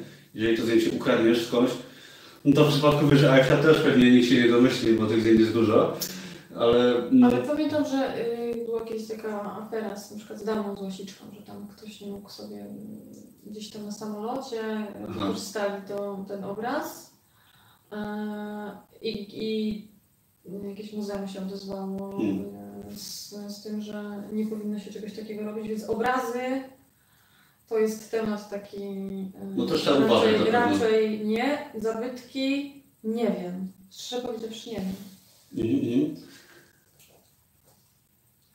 Dobra, co my jeszcze mamy dalej? Postaram się szybko przebrnąć. Czy słowa kluczowe po przecinku, ile się da, czy wpisanie cała fraza? No też o tym było już. Ja przecinku nie daję. Ja też nie. Hmm? Szkoda, szkoda miejsca. Czy wydają coś w kolorze? Ja w kolorze nie wydaję, jeżeli chodzi o, mówiliśmy o koszcie druku, tak? Ja się pokusiłam jedną, jedną publikacją, ale no naprawdę te koszty są tak zabójcze, że wydaje mi się, że trudno znaleźć. Przy tych produ- prostych produktach to po prostu raczej, raczej to odpada. Tutaj ważny temat. Justyna pisze, że w temacie rozliczenia trudno znaleźć księgowego, który rozliczy tego pita. I przede wszystkim nie wiem, czemu tak jest. Ja w sumie druga księgowość, do której trafiłem, to rozlicza. No, pokażcie może posta z mojego bloga, jak to rozliczać, jeżeli chodzi o księgowość, bo no, uważam, że no, księgowość nie powinna mieć problemu z rozliczeniem podatku z praw autorskich, bo jest to dochód na konto udokumentowany w bardzo prosty sposób i trzeba tylko od tego odprowadzić podatek z prawa autorskiego. Także chodzi o prawa autorskie. Tego się trzymajcie. No i szukajcie kogoś, kto to rozliczy, tak najprościej rzecz biorąc. Ja z tym problemu nie miałem i ty też nie powinnaś mieć. Ja jeszcze nie mam, bo jeszcze tego nie robiłam, ale podejrzewam, że jeżeli się natrafię, jeżeli natrafię taki problem, to po prostu będę szukać do skutku, bo trzeba to zrobić. A na pewno są ludzie, którzy to robią, więc... Opis produktu na Fiverr, jak zlecić, to ja tak szybko powiem, jeżeli tworzycie serię produktów na, jakąś, to na Fiverr sobie zlećcie opis całej serii, tak, żeby go skopiować i potem go tylko wklejać na całą, do każdego produktu, żeby zaoszczędzić. W ten sposób można sobie za dosłownie pięć dolarów zrobić opis dla całej serii. Nie? Na ten temat sądzisz? Ja nie korzystałam. Mhm. No można samemu też oczywiście. Mm. Czy testowaliśmy projektowanie czegoś z kamerą i jaką mobilną? No ja pro, projektowania okładek na apce na telefonie raczej chyba nie polecam. U, raczej nie, bo trzeba trochę przysiąść, czy przysiąść na no spokojnie, tak? Mhm. Na telefonie. Dobra, podgojemy trochę, bo tych pytań cały czas przybywa. Yy, yy. Dobra, udało się dotrzeć w miarę do końca. Tak? Dobra, udało się. Czy po otrzymaniu przelewu od Amazona bank pobiera Wam opłatę za przelew SEPA? Nie wiem. Yy, nie, nie. Chyba nie, nie chyba nie. nie. No ja otrzymuję no, przelew z Amazona, ale bank chyba mi nic sobie nie pobiera. Oni tam coś po drodze gubią, to na pewno. Ja sobie to liczę, ale... Chyba wolę nie wiedzieć. Nie, ale nie wiem, tak szczerze mówiąc to nie wiem, nie interesowałem się. Naprawdę nie chcę skłamać i nie chciałbym... Na pewno jakieś opłaty są pobierane. Ale ja do końca tego nie, nie wyliczałam. Faktycznie notuję sobie, ile faktycznie sprzedałam, ile teoretycznie w danym momencie, jaka była sprzedaż, za jaką kwotę i sprawdzam potem, ile pieniędzy przyszło mi na konto i tam wychodzą jakieś to procenty, że coś tam po drodze ginie, ale jeszcze nie mam na tyle doświadczenia, żeby to jakoś tam tam. Ale może mogę to policzyć, następnym razem mam po prostu... Ciekawa sprawa. Jakieś większe kwoty nie, to... to nie są duże kwoty, to są jakieś opłaty bankowe po prostu, albo mm. też na kursie, wiadomo, że my zarabiamy na przykład, nie wiem, trzy miesiące temu był inny kurs dolara czy euro, a potem nam przelewają już po, po danym kursie. Oj tak, oj tak. Więc y, zawsze gdzieś tam się albo straci, albo zyska. No nie ma co trzeba przejmować, tylko trzeba to przyjmować, te pieniążki i jakoś z tym żyć, bo zawsze gdzieś tam coś się zgubi, są podatki i tak dalej, no trzeba... No trzeba no, działać, naprawdę tak? Naprawdę wam za dużo nie, nie, nie zaginie tam po drodze.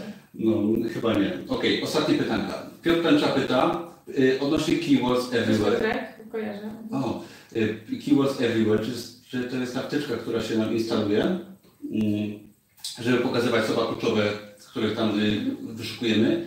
Na to zwracać uwagę, jak używać, co jeśli wyniki nie zgadzają się z programem K D Spy. Y, No, no K D Spy w ogóle, znaczy nie porównywałem tych dwóch programów. K D Spy, jak każde inne programowanie, jest czymś, co nas tylko naprowadza przede wszystkim.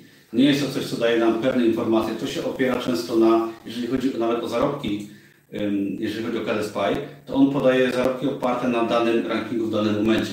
I ten ranking może być na przykład zawyżony albo zaniżony, tak? Bo się dużo sprzedało lub się nic nie sprzedawało. A jeżeli chodzi o słowa kluczowe, to trzeba to brać po prostu tak troszeczkę no na luzie, tak? Czyli to jest sugestia, że nisza jest dobra, słowa są ok, ale mogą się no, różnić. Ja nie korzystam, nie mogę się powiedzieć. Także sugerować się tym, ale też myśleć, tak? Bo to dużo podpowiada, ale też no, no myślę, że takie doświadczenie nasze publikacji daje nam bardzo dużo i na tym bym się głównie skupiał, plus ewentualnie korzystanie sobie i pomaganie z takich programów. Co mamy dalej jeszcze? O promocji płatnej już było. Czy w, kan czy w Canvie możemy dodać swoje grafiki, takie jak w zakładce elementy? Rzeczy? Można, można sobie uploadować ze swojego komputera zdjęcia, yy, jakieś elementy, które stworzycie gdzieś tam na swoich komputerach. Yy, można, można sobie po prostu to tam załadować i z tego korzystać, wrzucać na, na okładki. Także prywatne zdjęcia też. Magdalena Wojaczek pyta, czy będzie live dostępny potem, bo przegapiła no, większą część live'a. Magdalena, pozdrawiamy, jest to chyba najbardziej aktywna ostatnio osoba na grupie Pro dwadzieścia cztery. Także pozdrawiamy. Tak, live będzie zapisany, można oglądać. Okej. Okay. No okej, okay, no to będziemy powoli kończyć. Ostatnia osoba pyta, Dominik, czy zmieniamy keywordsy na Christmas w okresie świątecznym? Ja nie zmieniam. Ty zmieniasz? Y Myślałam o tym, ale czasowo y, chyba tego nie ogarnę. Jeżeli tak, to nie we wszystkich produktach. Po prostu nie, nie dam rady, bo tego jest za dużo. Dokładnie. No, jak mówiłem ostatnio, że dla mnie edytowanie wszystkich produktów przez y, no, ostatni czas zajęło mi kilka tygodni. Mm. Ale myślę, że warto takie keywordsy gdzieś tam. Jeżeli produkt pasuje, szukać, będą, będą. Jak najbardziej. No. Może to jest jakaś sugestia. Okej, okay, dobra. Jeżeli macie jeszcze jakieś pytania, napiszcie, ewentualnie potem pod tym live'em to odpowiemy. Dziękujemy przede wszystkim Wam za przybycie. Dwie godziny zeszło tego live'a i już jest długo, także myślę, że wystarczy na dzisiaj. Dziękujemy wszystkim za zapisanie się na konkurs. Jutro podeślę wyniki na maila wszystkim, jakoś przed południem myślę, i dowiecie się, kto wygrał i jakie są nagrody pocieszenia.